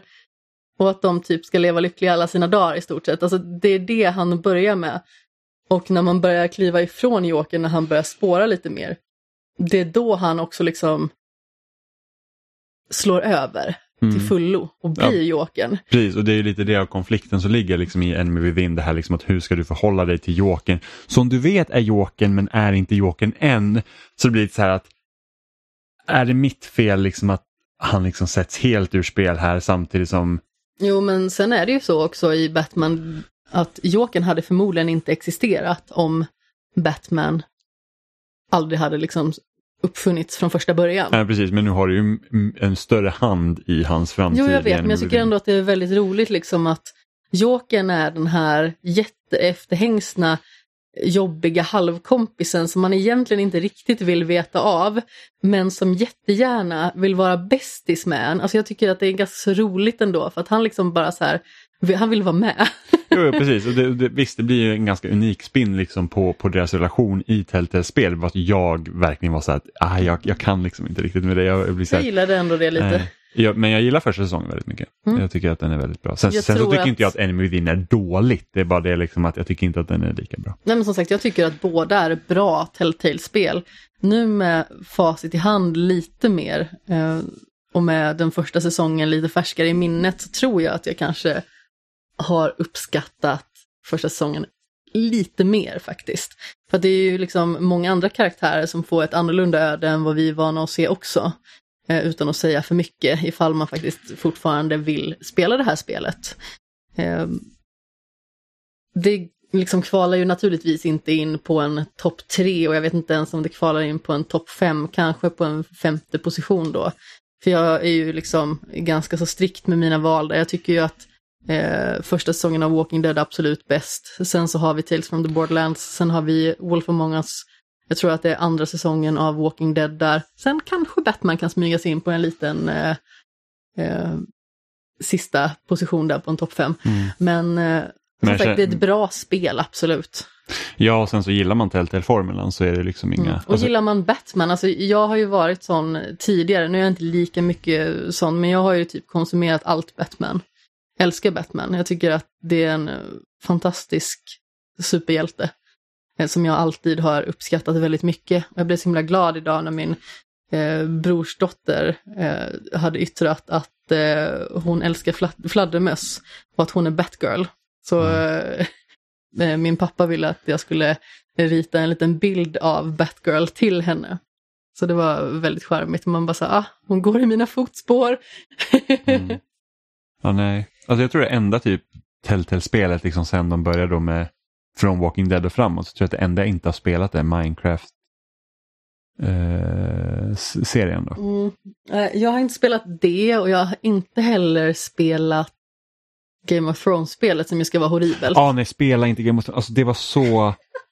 Ja, Det, alltså, sån stor besvikelse. Jag tror största anledningen till att Game of Thrones liksom, spelet inte blev speciellt bra, det var liksom det för att vi måste knyta an det till tv-serien och då kommer ju liksom, så här, man får ju spela, alltså man får ju möta Jon Snow och Daenerys och Tyrion och sen liksom speciellt när man kommer till Daenerys del för att hon känns inte som Daenerys. Hon känns som en helt annan person. Ja men det blir ju så himla besynnerligt för där har man ju bara två stycken grejer att förhålla sig till. Har du inte läst böckerna så har du bara tv-serien att förhålla dig till. Har du läst böckerna så har du liksom en version till i ditt huvud. När man har en sån sak som Batman till exempel, då finns det så himla många versioner som har liksom florerat i många årtionden. Så att då är det liksom så här, kan man lite mer acceptera att okej, okay, det här är inte min Batman, men jag kan liksom bara skjuta den åt sidan. Ja, och de hade ju kunnat, och då, så de kan göra sin egen helt tolkning av Batman. Liksom, Game of Thrones blir liksom det att ah, men det här ska utspela sig i universet av tv-serien. Mm, precis. Eh, och då är det så här att okej, okay, men då kan man liksom heller inte göra du kan liksom inte föra historien framåt på ett visst sätt eftersom den måste förhålla sig till de reglerna istället för att liksom säga att de hade ju helt enkelt kunnat göra en, en, en eh, berättelse som liksom är helt kopplad liksom till det här liksom familjen som man i mångt och mycket fick följa. Det är mycket lättare eh, att göra snedsteg. Precis, men det var så att ja, men vi måste liksom skicka en till Kings Landing och vi måste skicka en liksom till muren och vi måste skicka en liksom över havet så liksom, att man liksom får, får, får de här olika knutpunkterna istället för att liksom säga att nej men koppla bort allt det och låt oss ta den här politiska intrigen med dem här. Eh, så, så det var lite synd. Och sen hamnade det också på den här liksom lite grejen så här typ att ja men visst, Ramsey Snow skulle helt plötsligt komma med här och man sa att ja vi vet ju att vi inte kommer kunna göra någonting åt honom för att han lever ju i, i tv-serien. Liksom. Mm. Så att hur ska vi liksom, liksom, att han är här det betyder ju bara liksom att det, det, det, är liksom, det blir bara dåligt för de här och vi kommer liksom inte, även, så ska liksom bygga upp sig på att ah, men kanske vi kan knivhugga honom. Man bara okej okay, men det kommer inte göra någon skillnad för att han kan inte dö. Jag skulle precis säga det, det känns som att man inte kan göra någon faktisk skillnad bara Nej. för att det kommer utspela sig på ett visst sätt och man kommer aldrig kunna förändra historien. Nej precis och, och det blir lite så här typ problematiken med eh... Ja, för du kan inte ha en person som är knuten till en, en, en större karaktär i tv-serien för att om inte den existerar i tv-serien då existerar den liksom inte sen alls. Mm.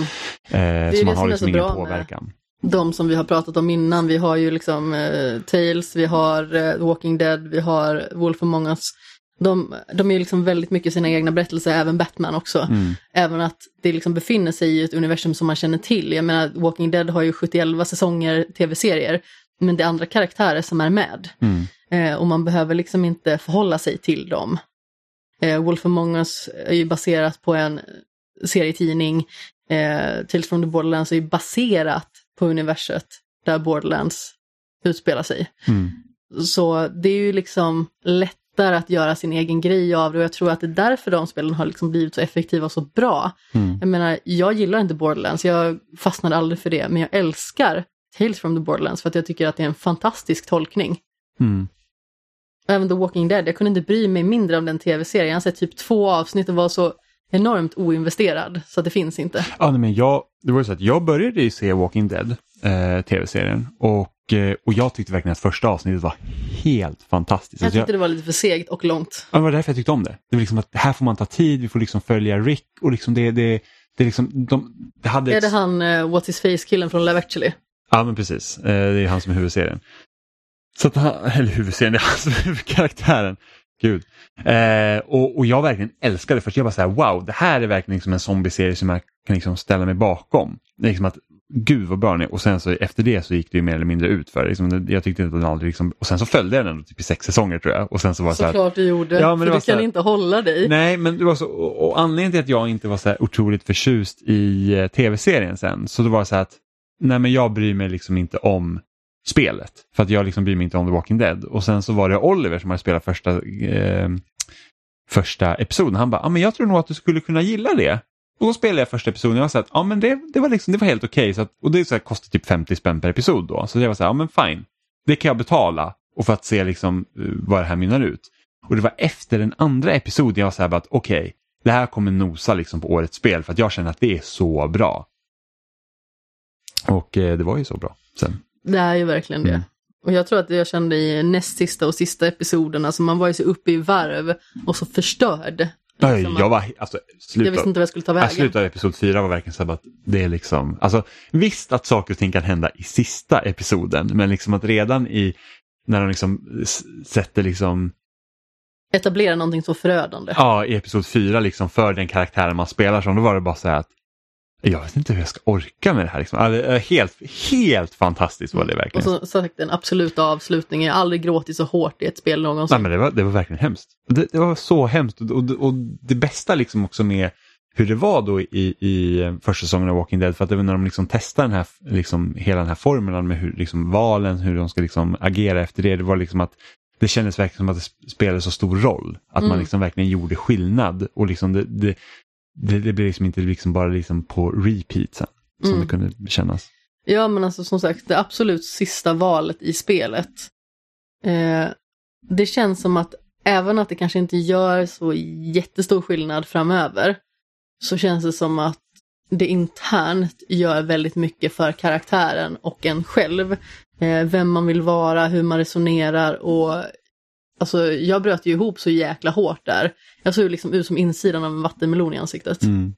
Ja, det, ja, det var verkligen... Minus kärnorna. Ja, det var, ja, det var fruktansvärt var det. det väldigt bra. Och jag kommer ihåg att jag var så himla upprörd på när det var typ eh, Video Game Awards då. Jag vet inte om det hette Video Game Awards då. Det kan vara Spikes eh, någonting, någonting. Det var liksom mer eh, när det ofta var så här larviga segment. Men då, då kommer jag ihåg, då var det typ Game Informers eh, Editor in Chief.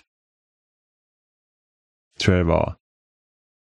Kanske inte Game Informer, Nå någon av de amerikanska tidningarna. Alltså han tyckte så han, han tyckte det var helt orimligt typ att The Walking Dead skulle kunna finnas som en kandidat för eh, Game of the Year bara för att det var ett, indie, eller liksom ett mindre spel som inte kostade lika mycket att göra för det var inte riskerna lika höga. Och man säger bara, men alltså de här mindre spelen har ju ofta, eller som en mindre budget, de, har, de tar ofta fler risker för att de har inte samma formula som typ stora AAA-spelen. Ja, men det är ju också så att om man har ett litet spel och du har en liten studio, då har du väldigt sparsamt med resurser. Ja, och precis, och det... Om spelet då inte går bra, då kanske man inte har någon framtid. Så man satsar ju väldigt mycket mer än ett stort spel på så vis. Ja men det var just det här som argument, så att det kostar inte lika mycket pengar så har de inte lika mycket på spel. Så bara, jo men det är för att de inte har lika mycket pengar liksom bakom sig heller som gör att... Liksom att Precis, ge dem pengar ja, så att de, de får de, göra De har saker. liksom inte lika mycket budgetar på sig som att det liksom vore mer synd om typ EA när de sätter ut ett spel än vad det är liksom det här lilla, lilla studion som, som liksom tar sådana här stora risker. Det var ett jättekonstigt resonemang. Liksom att, det var ett helt orimligt resonemang. Ja, men som att, jag kan inte alls på någon nivå köpa det överhuvudtaget. Nej, som att det är typ det så pengarna som ska liksom styra över liksom, om man kan vara eh, årets bästa spelare. Inte. Här, pengarna styr typ allt annat i alla fall. Kan det inte finnas ja. någonting där de inte gör det lika mycket? Ja, det, ja, det var jättekonstigt verkligen. Eh, så att eh, väldigt, väldigt märkligt. Har du spelat något mer du vill prata jag, om? Jag har ju faktiskt spelat det så jag, jag, hej, hej. jag kör en lite kombo. Jag, jag, eh, som ni vet, jag gillar ju Metroidvanias. Eh, Va, gör det har blivit, av någon anledning så har det liksom blivit så att jag har blivit typ så här Metroidvania-snubben i den här podden trots att jag inte liksom... Jag tycker att det är jätteroligt, det är ju så Metroidvania-bingo på dig. Så ja, men trots det... Åh, men alltså jag vill ha det här spelet så vill jag ha den här skaparen, de ska göra ett Metroidvania. Ja, men det är så här, trots det så söker jag liksom inte aktivt efter att spela ett Metroidvania men liksom så här, det dras till dem ändå. Ja, men så här, hade, men så här, jag säger bara det så här, det funkade väldigt bra för God of War att göra i den stöpt liksom i den formen. Det hade funkat väldigt bra för Halo också eftersom man har de här olika gadgetserna. Jag säger bara det, det folk borde lyssna på mig i de avseendena. Men jag har spelat två Metroidvanias eh, den senaste tiden och det är ju Precis som jag sa att jag ville spela inför Metroid Dread så ville jag ju spela de GBA-spelen som inte jag hade spelat tidigare, det vill säga Zero Mission som jag har klarat tidigare och nu har jag även spelat Metroid Fusion. Och sen har jag även spelat Axiom Verge 2 som, som liksom shadow-droppade i veckan. Eh... shadow drop låter som något helt annat. ja, men... om, man, om man är lagd. Bajsa bakom busken om man, om man är lagd åt det hållet som du tydligen är. Jag är inte lagd åt något håll. Lite, lite bajserihållet åt dig faktiskt. Vi alla minns ju falbajs. det var inte meningen. Nej, men, jag älskar liksom att varje gång vi ska spela med man, Stefan så skickar han typ en poop-emoji ja, bara för det. Nej men alltså man, man, kan inte bestämma hur man är lagd. Så det, det är bara ju så. Eh, men jag har i alla fall spelat eh, Metroid Fusion och Axiom Verge 2. Eh, och jag kan börja med Metroid Fusion då som, eh, som jag har hört liksom så oh, men det är typ det bästa Metroid och det är bättre än Super Metroid liksom. Eh, och det är liksom så eh, alla de liksom 2D Metroid borde vara stöpta efter. Och jag säger att jag tycker nog inte att Metroid Fusion är bättre än varken Super Metroid eller Zero Mission. Vilket är ditt favorit Metroid-spel? Glöm allt jag sa Metroid Prime va? Metroid Prime är mitt favorit Metroid-spel. Eh, men liksom av jag två... insåg den brainfarten samtidigt som jag sa det. ja, men, men av de två The Metroid som jag har spelat, vilket är nu liksom, jag har spelat Zero Mission, jag har spelat Fusion, eh, jag har spelat eh, Samus Returns remaken då. Och jag tror nästan att jag tycker Zero Mission är bäst. Men jag, jag, jag, är inte riktigt lika säker för jag är inte lika, eftersom jag liksom spelar dem på rad efter varandra, liksom jag inte spelar dem när de kom och de liksom har inte riktigt det här samma liksom typ kulturella värdet för mig som för många andra som typ, ja men det finns bara ett bra Metroidvania och det är Super Metroid och inget spel har slagit det någonsin liksom.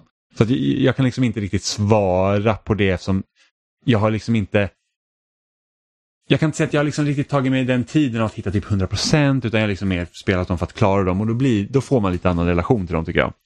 Eh, Super Metroid ligger ju stenhårt i min skämshög och jag har velat spela det så himla länge. Jag försökte spela det ihop med en kompis men så som jag ofta gör så råkade jag eh, somna. Eh, vilket känns som att det är lite återkommande tema.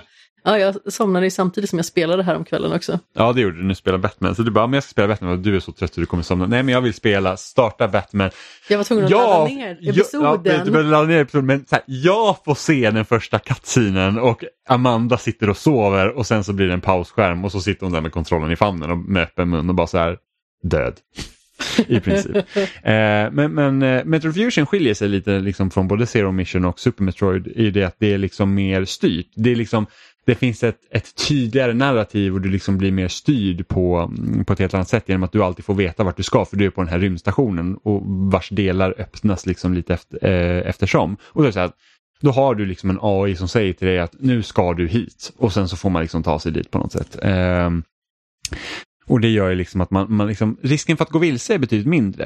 Eh, det jag inte gillar med Metroid Fusion är ju hur man ofta när man kommer till ett rum och säger jag vet inte riktigt hur jag ska liksom komma härifrån. Eller liksom så här, vad är det jag ska göra här inne? För liksom hur kommer man ut? Ja men lite så. eh, för det är liksom så här, det, det, ser inte ut som att man kommer någonstans. Eh, och det är just det här att oh, då finns det en pixel här du ska spränga eller använda några av dina förmågor på och det liksom, det liksom syns inte. Utan det är någonting, du får, då blir det så här, ofta blir det en lek av att spränga allt du ser så att man liksom ska kunna komma ut någonstans. Fan hårt liv att spränga en pixel. Ja, ja men det är liksom att här är rutan du ska spränga med en bomb. Eller med en missil. Eller, eller komma med dina typ superspring snabbskor och hoppa igenom. Och då blir det lite så här att det är inte jätteroligt ärligt talat. Och så var ju typ första Metroid också. Liksom att, att många gånger när du skulle välja, då fanns det liksom, här är ett block du ska spränga. Men det är, det är liksom det får du lista ut själv. Det är inte som att man ser den här pixeln ha liksom ett, ett block av lite, det krackelerar lite så vet du att du ska spränga den utan det är verkligen så att du får testa dig fram. Och lite så är Metroid Fusion och det är det jag inte känner liksom, riktigt att jag tycker om. Sen så är det ganska spännande det här med att du blir jagad av den här parasiten liksom, som, som ser ut som liksom en, en som dig själv i liksom när, när du har maxat allting. Eh, och då, då kan det bli väldigt stressigt i de sekvenserna man blir jagad och då får man liksom försöka. Ja, du skrek rakt ut några gånger. ja, men det var skitläskigt det kommer så här dunk, dunk och så här, typ tar allt liv på en. Och, så hör man någon falsett lite till höger om en. Och, och vissa av de delarna är rätt så dumma för att det är så att eftersom man hamnar i situationer där det är så att är, ibland är det bara tur att man klarar sig eh, och att man inte får börja om. Sen är det bra så här, när man spelar de här eh, spelen via Virtual Console på Wii U, det är att du kan sätta egna save states vilket gör också att det underlättar en hel del och mycket av frustrationen försvinner för att vissa av bossarna tycker också är skitdåliga. Eh, men, men det är liksom ganska nice att spela igenom det ändå. Jag tycker nog inte att det är lika bra som många andra, men, men det är ett helt det är klart ett bra liksom, Metroid-spel tycker jag. Och det gör ju mig absolut pepp liksom, på att få spela Metro Dread när det kommer. Det är jag skitpeppad på. Även om jag ser mycket mer fram emot Metro Prime 4. Um, ehm, och sen, men sen är det också att det finns ju lite så dumma grejer som de liksom kastar bort. Som har den här Adam då som har varit någon överordnad till Samus och typ så här någon som hon ser typ upp till. Och då är det typ så här och jag, jag, tror att han var med även i det här Metroid Other M som är typ det bespottade spelet i serien. Liksom att det är liksom helt absurda. Liksom... Det som kostar typ så 40 spänn på ja, varje rea ja, men, någonsin. Ja men precis och sen finns de här typ liksom så här otroligt så här sexistiska grejerna. Och även här är det lite så, det är typ så bara, ah men Adam kallade mig lady. Men det var inte liksom dålig grej att han kallade mig lady för att det gjorde att jag kände mig bra typ. Och man säger nej, alltså det passar inte riktigt in va. Så att, att eh, sådana grejer är liksom lite stinker känner jag i det här liksom spelet. Men, men liksom som, som ett, som ett, eh, som ett liksom Metroidvania då som är lite mer linjärt och som är liksom mer anpassat för liksom det bärbara spelaren som ofta Nintendo hade då när de liksom varvade en bärbar konsol och en stationär konsol så tycker jag det funkar absolut bra. För det är liksom väldigt så bite size att man kan säga om jag tar det här området nu. Sitter och skrattar åt min stinker remark här. Ja, men jag kom att tänka på igår kväll när vi var ute och gick och då är det en stor fontän i parken.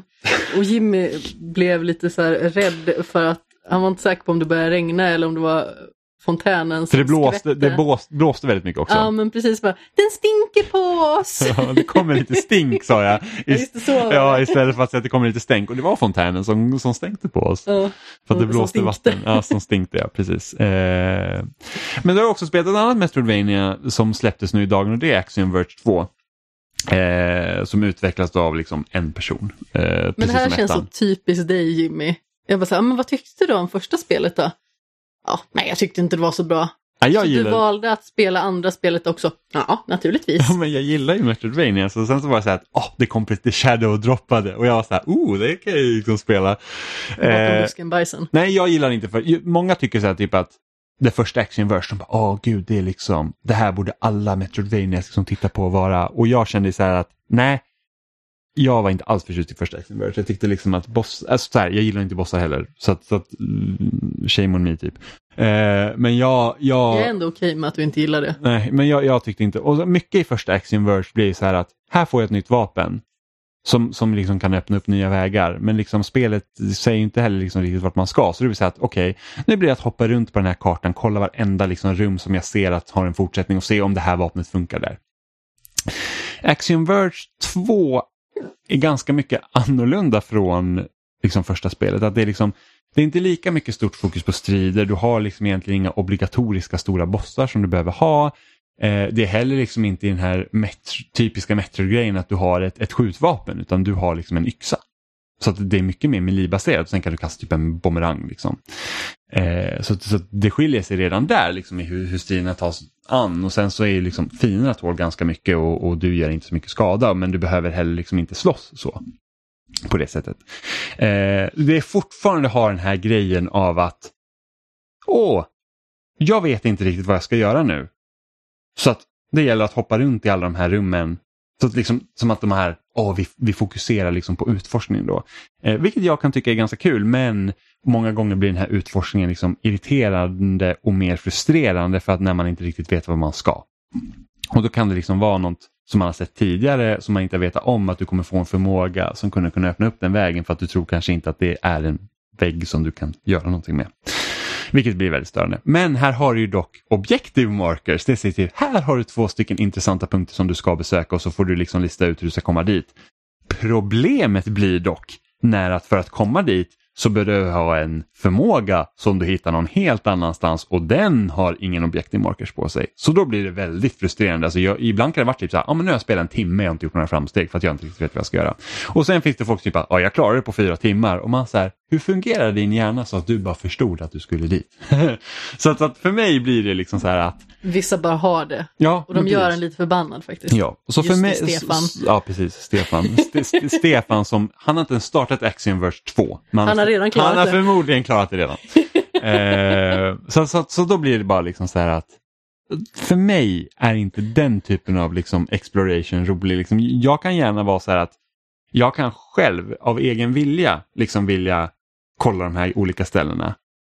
Men jag ska ändå kunna välja så här att ah, men nu vill jag gå typ på main objective och då kan jag liksom göra det utan att jag behöver liksom kasta sig runt över allting. Ja, jag kommer att tänka på det apropå det här med Stefans eh, förmåga att klara svåra spel och få Mm. det att se lätt ut. Liksom. Eh, vi pratade lite löst om Hades i chatten för det har ju släppts nu på Xbox och Playstation 5. Mm. Eh, och jag spelar ju om det och du kommer också spela om det. Kan, ja. det är liksom ett gäng som förmodligen kommer att spela om det och Stefan ska spela det första gången. Och då var det typ Martin som sa någonting liksom att det kommer bara vara en parkpromenad i stort sett. Eh, Då kontrar jag liksom med att jag tänker mig att det är som så att när Stefan kommer till Hades så kommer Hades bli rädd för Stefan. Ja, precis. Han bara jag tänker mig att det är så. Han bara, åh nej, du behöver inte ta mig heller tio gånger, jag ger dig Helvetet är ditt, Ja, jag ger precis. mig, jag går härifrån, går i pension, åker till något ställe som också är varmt. Ja, och där har man ju också så här typ att hur spelar Stefan då? Är han liksom så här försiktig liksom när han spelar spel då, det är därför han inte dör eller är han liksom bara naturligt bra? Och det är bara så här, Stefan är bara naturligt bra. För det är typ så här, ja men hur, hur spel, så här, som Returnal var ju en grej, så här, typ själv har man typ så här, kommit upp i så här, 15 timmar och typ dött 50 gånger och bara så här, ah, det är så svårt emellanåt. Alltså jag har dött 70 gånger att bara kolla på spelet. Ja, ja men precis, eller typ så här när det var eh, Cuphead som jag dog typ så här 800 gånger och Stefan bara, ja men jag dog typ 25. Och man bara, Vem är du? hur kom du ens genom draken utan att typ dö 300 gånger? Ehm, men Stefan bara säger nej, jag, jag, jag kör för Sverige varje gång. Så han typ bara ger sig in i smeten och typ dödar allting och man säger bara Ja, kul. Det är verkligen exakt Kul. så. Bara här, Stefan, hur spelar du egentligen? Ah, för Sverige. Ja, för Sverige liksom. Det är så här bara, för kung och fosterland, jag ger mig in med lans i hand liksom. Så det, man var okej. Ehm, Vi ska inte vara retfulla. nej, men Stefan är väldigt bra på spel. Ja, fantastisk. Eh, så så att det, det, det var ju liksom så här, och sen när jag spelade Action Verge då blir det så här att när, när, det, det är lite som att räkna matte. När det är svårt, då kan det vara pest och pina. När det flyter på, då kan det vara det roligaste som finns. Så att även om, nu är jag, jag har snart spelat tvåan nu i tio timmar, varav typ kanske sen 30 procent av dem är typ att jag går runt och typ kliar mig själv i huvudet och så här, jag vet inte fan vad jag ska göra. Sen så har det ju så här typ att det är liksom inte, efter, eftersom det heller inte liksom riktigt baseras på skjutvapen så är också förmågorna är ju lite liksom annorlunda också. Så det kan vara typ så att ah, men du kan typ bli ett stort moln av pixlar och så spränger du stenar runt omkring dig och, eller du kan förvandla dig till en liten robot. För det är också en grej i det här spelet att, att du har en robot, en liten här spindelrobot som kan ta sig in i så här olika portaler. Och då blir det som att det är liksom två kartor ovanpå varandra. Så att det är liksom två dimensioner av en värld som du liksom kan gå mellan och, och hoppa runt i. Och då blir det så att beroende på var de här portalerna finns så kan man också komma ut på olika delar av kartan. Och då baseras ju också vissa pussel av det eh, där det är så att du behöver hitta en spe specifik punkt eh, i den här alternativa världen som gör att du kan komma in i ett rum som du kan, annars kanske inte hade kommit runt i. Och nu har jag när jag har kommit liksom en bit i världen så att det här liksom bytet har blivit lite mer friare. Det gör det också att pusslarna inte känns li lika knivskarp om man säger så. Utan det, jag tror att jag kom... Av att jag råkade dö igår så kom jag till ett ställe som jag inte hade varit på förut. Och jag tror att jag råkade komma dit. Och jag var så här, ska jag bara stänga av spelet nu så att jag inte är på en plats där jag inte ska vara så att inte jag fuckar upp någonting att jag inte kommer kunna komma härifrån sen eller ska jag bara köra på? Och jag har bara kört på och hoppas på det bästa. Eh, för det är också någonting med det här spelet att jag har kommit till en punkt några gånger där jag inte kommer därifrån. För att jag har gått till ställe jag inte ska. Och det är inte meningen att jag ska vara där. Så då har jag behövt starta om spelet så att jag hamnar någon annanstans. Åh, vad irriterande. Vilket är skit. Så här bara, nu står jag och hoppar upp här, jag har kommit upp på den här kanten för jag behöver ha någonting annat förmodligen. Eh, och, och, och jag tycker verkligen inte om den här delen när man hamnar i ett så ställe där man är så här att "S- är det fel på spelet eller är det något jag inte förstår här? Ingen vet. Så då, då blir det så att då, då får man liksom, men alltså jag tycker det är halvkul. Tyckte du, men, men det är heller inte säkert att, tyckte du om första Axiom Verge så är det inte heller säkert att du tycker om det här. För att det är liksom, de två spelen är ändå så pass olika. Första spelet kändes ju verkligen som en stor så här liksom att vi gör Metroid 2000 när det här nu släpptes. Liksom. Mm. Eh, och det här känns som att det tar mycket större inspiration från de här den nya sortens Metroidvania som har släppts de senaste åren, typ som Hollow Knight som jag älskar eh, och så. Än att det är liksom helt och bundet till liksom Nintendos klassiker från 1986. Eh, men det är lite annorlunda. Det baseras lite mer på utforskande. Jag har fortfarande lite av de här dumma grejerna som jag inte tyckte om med ettan. Men jag tycker mm, det finns en viss charm i den då. Så tvåan är bättre än ettan? Än jag, så länge. Jag tror inte att jag klarade ut ettan. Jag tror att jag kommer kunna klara ut tvåan även om jag tycker att det är lite för öppet just nu så det blir så att ah, det, det, det är för jobbigt att springa Det ser lite rörigt ut. Men jag har liksom låst upp fast travel nu vilket underlättar liksom utforskandet. Så när, innan man hade det då var det verkligen så att "Ah, orkar jag verkligen springa tillbaka till den här jäkla checkpointen så att jag kan starta därifrån istället. Jag avskyr sånt när man liksom känner att det blir betungande att ta sig någonstans. Alltså, Mm. Som sagt, det är ett helt annat spel, men det här Rainswept till exempel. När man kollade på kartan och vet att man typ ska gå från kyrkan till brottsplatsen som är på varsin sida kartan och man vet hur jäkla långsamt det går, då dör man lite Ja, inombords. om det är så här, orka, ja men det är typ som när jag spelade eh, Everybody's Gone to the Rapture. Oh. Och man gick så otroligt, det fanns, det fanns en sprintknapp som, som gjorde att du sprang marginellt efter, men så här, orkar jag verkligen gå dit? Och jag, så att man kommer till en punkt mot slutet av spelet man ska följa ett ljus hela tiden. Och, jag tapp, och det, det här ljuset fungerar inte riktigt optimalt, så jag tappade bort det här ljuset och jag var så här, vart fan ska jag nu? Och så kom jag ihåg att någon hade sagt någonting om att typ att, jo men snart är vi tillbaka i början. Eh, som vilket gör att, liksom att det är dit vi ska. Jag bara, oh men gud, jag går tillbaka dit. Så jag gick tillbaka ända, hela vägen till dit man startade. Och, liksom, och det roliga med det spelet var ju det att typ dygnet styrdes ju mellan vart du var någonstans i spelet. Så jag gick tillbaka, så från att det varit mörkt och kväll där jag var så gick jag tillbaka till början och då var man liksom där på dagen och då var så här bara, nej, det var inte hit jag skulle. Och då hade jag liksom gått typ i 20 minuter för att komma tillbaka dit och så bara, ah, måste Mycket gå tillbaka. frustrerande Och nu måste jag gå tillbaka hela vägen igen. gick på tok för långsamt. Eh, konceptet fungerade inte riktigt som man ville. Och det finns många spel som gör det här Walking Simulator-aktiga mycket bättre. Alltså ta bara Dear Esther till exempel som ett hyfsat gammalt alternativ. Ja, samma utvecklare. Ja. Jo, jag vet. Men alltså, där har du ju ändå någonting som gör att intuitionen hjälper en jättemycket på Mm. vägen. Spelet är inte speciellt långt, man tar sig igenom det ganska så lätt. Men det är ändå liksom en väldigt fin upplevelse. Mm. Ja, nej, jag tyckte inte heller Everybody's Gone to Rapture. Jag, jag älskade konceptet och jag tyckte idén var jättebra. Men, eh, åh nej, usch, det, var, det kändes som en pest och att ta sig igenom. Eh, men Next Inverge, jag tror att jag kommer klara ut tvåan. Eh, men jag, vet, jag, jag är väldigt liksom så här typ, jag vet inte om jag gillar det eller inte. Konflikterad. Ja, eller om jag känner liksom så att, åh, jag bara måste klara det. Vilket också är så här, egentligen en ganska dum grej. Och Standard Day. Ja, också stannat med det. är så här typ, När du spelar det här Dodgeball Academia Ja, till ja, men- exempel. ja, och men- bara så här, "Nej, jag tycker inte om det, men nu ska jag spela klart det. Ja, men det var också så här, lite konstigt, Dodgeball Academy. Det så såg så himla trevligt ut, som en, typ, så en blandning mellan typ Pokémon och Golf Story. Liksom så här, typ att du går i den här skolan där du ska bli typ världens bästa Dodgeball-spelare. Eh, Kul koncept. ja, kul koncept. Eh, sk- skitsnygga liksom, karaktärer och sånt, väldigt tecknad stil på en så här jätteful 3D liksom, Lite väl bakgrund mycket i princip.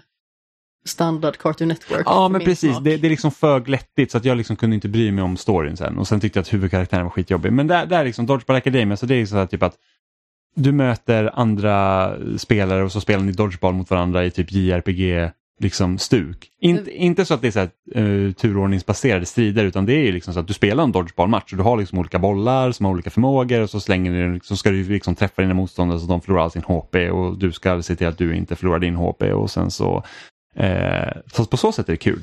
Det är lite mer som Pyre i det avseendet, liksom att det är inte lika statiskt, utan man kan göra lite som man vill. Mm, precis, och så är det uppdelat i liksom så episoder, så, så det, det är ju lite som en så här typ anime slash Cartoon Network-serie. Så att varje avsnitt då har liksom sitt eget tema, men liksom huvudgrejen är att du ska vinna den här stora dodgeball-turneringen Alltså på skolan. huvudkaraktären ser ut som en blandning mellan Ash Ketchum och någonting ur Edded och Eddie typ. Ja, inte riktigt lika ful som Eddie, men det är typ Ja, Ash Ketch. inte jättevacker Typ heller. lite en sån här amerikaniserad Ash Ketchum typ. Som man, man liksom, Som man har tryckt ihop och satt sig på. ja, det är inte riktigt samma de här manga-formerna men det är ändå liksom, man kan se liksom att det är lite influenser därifrån. Jag tycker att huvudkaraktären ser skitbra Jag tycker han ser skitball ut. Det var ju det som fick mig att vilja spela spelet. Jag tyckte så att ah, men det här ser kul ut. Ju längre jag tittar på det, desto fulare tycker jag att det är. Ja, okay. ja, nej, men jag, jag, jag gillade karaktären och liksom den stilen som de hade. Det var bara liksom att, att miljön man rörde sig i var yxful. Liksom. Jag hade också planerat att spela det. Sen så spelade du det, gillade inte speciellt mycket. Jag kollade, såg inte så jättespännande ut. Nu vill jag inte längre spela det. Ja, men det blir lite, det blir lite för repetitivt och liksom att, att allt löses liksom med att du spelar dodgeball mot allt. Precis som i verkliga livet. Det är liksom så här att alla sidouppdrag går ut på att ah, men du ska gå till den här grejen och så ska du hitta de här sakerna och sen så får du spela dodgeball mot någon. Och det är väl liksom lite tråkigt. Och det är liksom så här att, ja visst, jag tänkte så här, var- varför tycker inte jag om det liksom här nu? Men liksom till exempel i typ Pokémon så funkar det att man typ strider mot alla. Och det är bara för att i Pokémon så tränar man liksom upp sina Pokémon, de kan utvecklas, läsa nya attacker. Medan här, visst, du tränar också upp liksom hela ditt team och de går också upp i level och så får de liksom starkare attacker och liksom till exempel som huvudkaraktären då så att han, hans specialförmåga är att han liksom sätter eld på sin boll så att, så att eh, motstånd liksom börjar brinna. Vilket är ganska... De har ju väldigt mycket så här bootleg Pokémon Center också ja, ja, men det precis. ser ju Man- typ likadant ja, ja, ut. Man, man, går, man går till eh, liksom så här, sjuk systern då och så får, blir man helad och sen så blir allt svart och så hör man typ det här lilla plinget i bakgrunden. Inte exakt som Pokémon här, dun, dun, dun, men det är liksom något liknande. Eh, och sådär så att, så att det funkar ju väldigt mycket så vackert. och sen så har man liksom mat som man kan äta så att man liksom får tillbaka sin HP och sånt även om liksom världen är så pass liten så man kan alltid springa bak, tillbaka till sjukstugan. Liksom. Så, att, så att jag gillar väldigt mycket idén. Det är bara att jag tycker att, liksom att berättelsemässigt så blir det liksom bara så att det är för glättigt. Det är liksom för liksom det blir för mycket så att man liksom orkar inte engagera sig i det. Eh, och sen just att det blir så repetitivt som alltid liksom bara dodgeball-strider och majoriteten av striderna är typ likadana. Men eh, ja, så att Golf Story till exempel, som, som också liksom kör det här sporttemat slash JRPG, det var ju det att där är liksom banorna olika. Så även om du spelar golf så blir liksom banan blir som ett pussel du måste lösa. Medan de här matcherna är bara så att okej men jag tar jag tar den här bollen och jag slänger iväg den på någon och vill liksom träffa. Sen så har ju alla dina olika karaktärer olika sätt. Liksom att han, liksom att, så en karaktär till exempel, att när, när du får en boll slängd till dig och tajmar du rätt så kan du liksom fånga bollen utan att ta skada. Och en karaktär kanske har ett baseballträ så då måste man ladda upp det slaget och skicka iväg. Men liksom längre fram i spelet och när det är så många spelare på planen, för att det är oftast tre, liksom. du är alltid tre i ditt lag och sen så kan du kanske möta fyra samtidigt. Det, det händer så pass mycket och planen är så pass liten att det ibland blir så otroligt svårt att kunna liksom tajma bollarna och fånga dem. Och det blir bara mer irriterande och irriterande. Sådär. Så att eh, ja, det, det är liksom inte det bästa spelet. Jag behövde inte ha klarat ut det men jag gjorde det i alla fall. Men jag, jag tyckte inte att det var, idén är bättre än utförandet om man säger så. Jag kan säga som min gamla personliga tränare, snedstreck vän och kollega sa i inledningen av varje pa- pass. eh, It looked good on paper. Ja men precis, det, det gjorde det och trailern såg det ju skittrevligt ut. Liksom. Det hade kunnat varit asmysigt. Det är typ liksom. så här, fem minuter in i varje träningspass som var svinjobbigt som man nästan ville spy. Han bara, Mm. så bra ut på pappret och alla bara så här, ja, snart är du död. Ja, men det var så här, så förra, förra hösten eller förra sensommaren så spelade det här Ikenfell. Som, som, som gick ut på att man var liksom, kom till den här magiskolan och skulle typ rädda sin syster och sådana här grejer. Och där, där var ju liksom fungerade storyn väldigt bra istället. För det var ju så här typ att, ja men hitta sig själv och liksom att man inte räcker till och sånt. Och det, det fungerar väldigt bra. Här blir det, liksom, det blir så skrikigt. Det är typ som att kolla på nästan så här, ja men Dexters laboratorium när alla bara står och skriker på varandra. Och man så här Oh. bara, jag orkar liksom inte. Och det finns säkert ett jättebra budskap i, i berättelsen. Man kan ju hoppa över alla mellansekvenser till slut och jag orkar väl kanske de fyra första timmarna liksom att läsa allting och sen så bara säga nej, det här går inte. Eh, så att, eh, ja. Men det är i alla fall spelat så det, behöver man kanske inte spela om man inte vill. Men, men vill man spela lite spökboll tror jag är vår variant av dodgeball va? Så då kan man göra det. Eller spela Pyre för att det är mycket bättre. Ja, Pyre är bättre. Eller Golf Story som också är bättre. Eller Fifa. Om man gillar Fifa kan man göra det. Jag har inte spelat så mycket Fifa, jag föredrar NHL. Men jag, Den som, enda matchen Fifa du har spelat så blev du sur för att du fick stryk. jag har ju spelat Fifa innan jag spelade med dig. Jag, nej, men jag blir inte sur över, men det var ju liksom, det, det, Fifa är ju mycket mer komplicerat än man kan tro. Liksom. Det är faktiskt det. Det, det är väldigt liksom, Jag är inte speciellt eh, fantastisk på Fifa heller ska jag säga. jag tycker nog också att Fifa är svårare att komma in i än till exempel NHL. Jag gillar inte NHL. Ja, jag älskar Jag fick NHL. inte grepp om det alls. Jag tycker väl, ja, mm, stäng av offside. Så.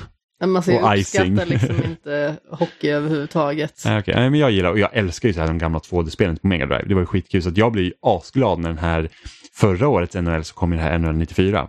Liksom remake, typ remaster-grej och det var ju skitkul. Det var precis som att spela NHL 94 på Mega Drive så det, det var kul och svårt. Eh, så det var jättekul. Mm. Men nu har vi pratat otroligt länge om typ ett dussin spel känns det som. Mm, och vi ska iväg och spela ett dussin spel till. Ja, Spela mer Hades, jag ska spela Transistor, eh, mer Mass Effect 3, massa andra spel. Du har också massa andra spel. Vad ska du spela härnäst? jag skulle klara ut Axiom Verge. Men efter det? Jag vet inte, det får vi se. Jag har ju även spelat typ så lite Art of Rally och lite andra så här. Jag skulle vilja spela Psychonauts innan Psychonauts 2 Mm. kommer men det börjar bli lite tajt om tid om det. så Men jag det- tänker att någon planering måste du ha utifrån en sån här korktavla med röda streck på. Ja, men, alltså, jag kan ju ibland vara så här att okej, det här är de spelen som kommer släppa. Alltså, så att jag hoppar gärna på spelen när de är nya. Så att det, jag vet att Deathloop kommer i september. Jag vet inte om det kommer något nu i augusti som jag måste spela. Så det är lite så här vad som faller mig in. Men jag Mm. har ju en pool. av- 12 minutes. Ja, 12 minutes kommer jag ju spela. Som släpps eh, nästa vecka. Den 19 va? Precis, så det, det, det vet jag att det kommer spela. Så ofta baserar jag mina val på spel, liksom så här, att vad är det som släpps framöver som jag kan spela liksom dag ett. Och sen så har man liksom där lite andra ströspel runt omkring som man kan ta om man hinner. Ja, man försöker ju liksom se till då att man inte spelar någonting som är för svårt att slita sig ifrån. Eh, om det liksom skulle råka kollidera med ett annat spel som man vill spela. Mm, precis, så det, vi får se lite vad, som, vad det blir av. Och sen, sen testade jag lite Back for Blood-betan också. Han körde typ en match. När gjorde du det? Eh, du sov. Mm. Eh, så, att, eh, så jag testade en match typ. När gjorde jag det? Ja, vem vet, du sov lite när som. Eh, men får jag, det att låta som att jag typ har narkolepsi och somnar överallt. ja, men det är lite så. Men jag testade en match av Back for Blood och det är ju väldigt mycket Left for Dead och eh, av det lilla jag spelade så känns det inte som att det är lika bra ens som Left for Dead utan det, det, det känns som att det är några element som saknas. Men jag körde också på lättaste svårighetsgraden bara för att få känslan över hur det funkar så att jag vet inte riktigt om för just nu känner jag att det brister lite i fiende AI och jag vet inte om det beror på att jag körde på det lättaste. Men jag kommer ihåg att även när jag körde Left for Dead på lättaste bara för att man ville skjuta zombies så fanns det Även om fienderna var lättare och det tog inte mycket skada så var ändå det, det var ändå precis lika roligt som när man körde på svårare svårighetsgrad och det kände jag väl att här är någonting som saknas. Men, men som sagt, jag spelade otroligt, alltså det var typ 10 minuter. Så att jag kan liksom inte av, liksom göra någon större avvägning av det. Eh, och nu är betan slut så att eh, det blir att spela sen när det kommer på, när det släpps helt enkelt. Tillsammans. Ja, så att och, och, och köra, köra mot randoms och med connection problem och sånt det är inte samma sak som man sitter och spelar med tre andra som man känner. Eh, så att... Ja, Eh, det är väldigt roligt. Även ja. att man kan ha nätverksproblem det också. ja, ja, men Lex precis. när du och jag och Robin försökte spela det här DLC till, Till Gears, ja. Gears. ja det, var funkar inte. fruktansvärt. Vi typ Kraschade typ fem gånger och sen gav vi upp. Ja, eh, men eh, som sagt, jag, alltså Left 4 Dead 1 och 2, liksom, är, det är liksom, de spelen är ju kanon. Så det är svårt att leva upp till till och med. Men det var allt vi hade för den här veckan helt enkelt, vilket blev otroligt många spel. Jag hoppas att det finns någonting där som ni kanske säger, oh det här ska jag vilja testa. Alltså jag vill ju verkligen slå ett hårt slag för uh, The Forgotten City. Som jag tycker liksom är fenomenalt. Uh, och Chicory, som också är jättebra. Spela allt du känner för att du vill spela. Så hörs vi igen om en vecka.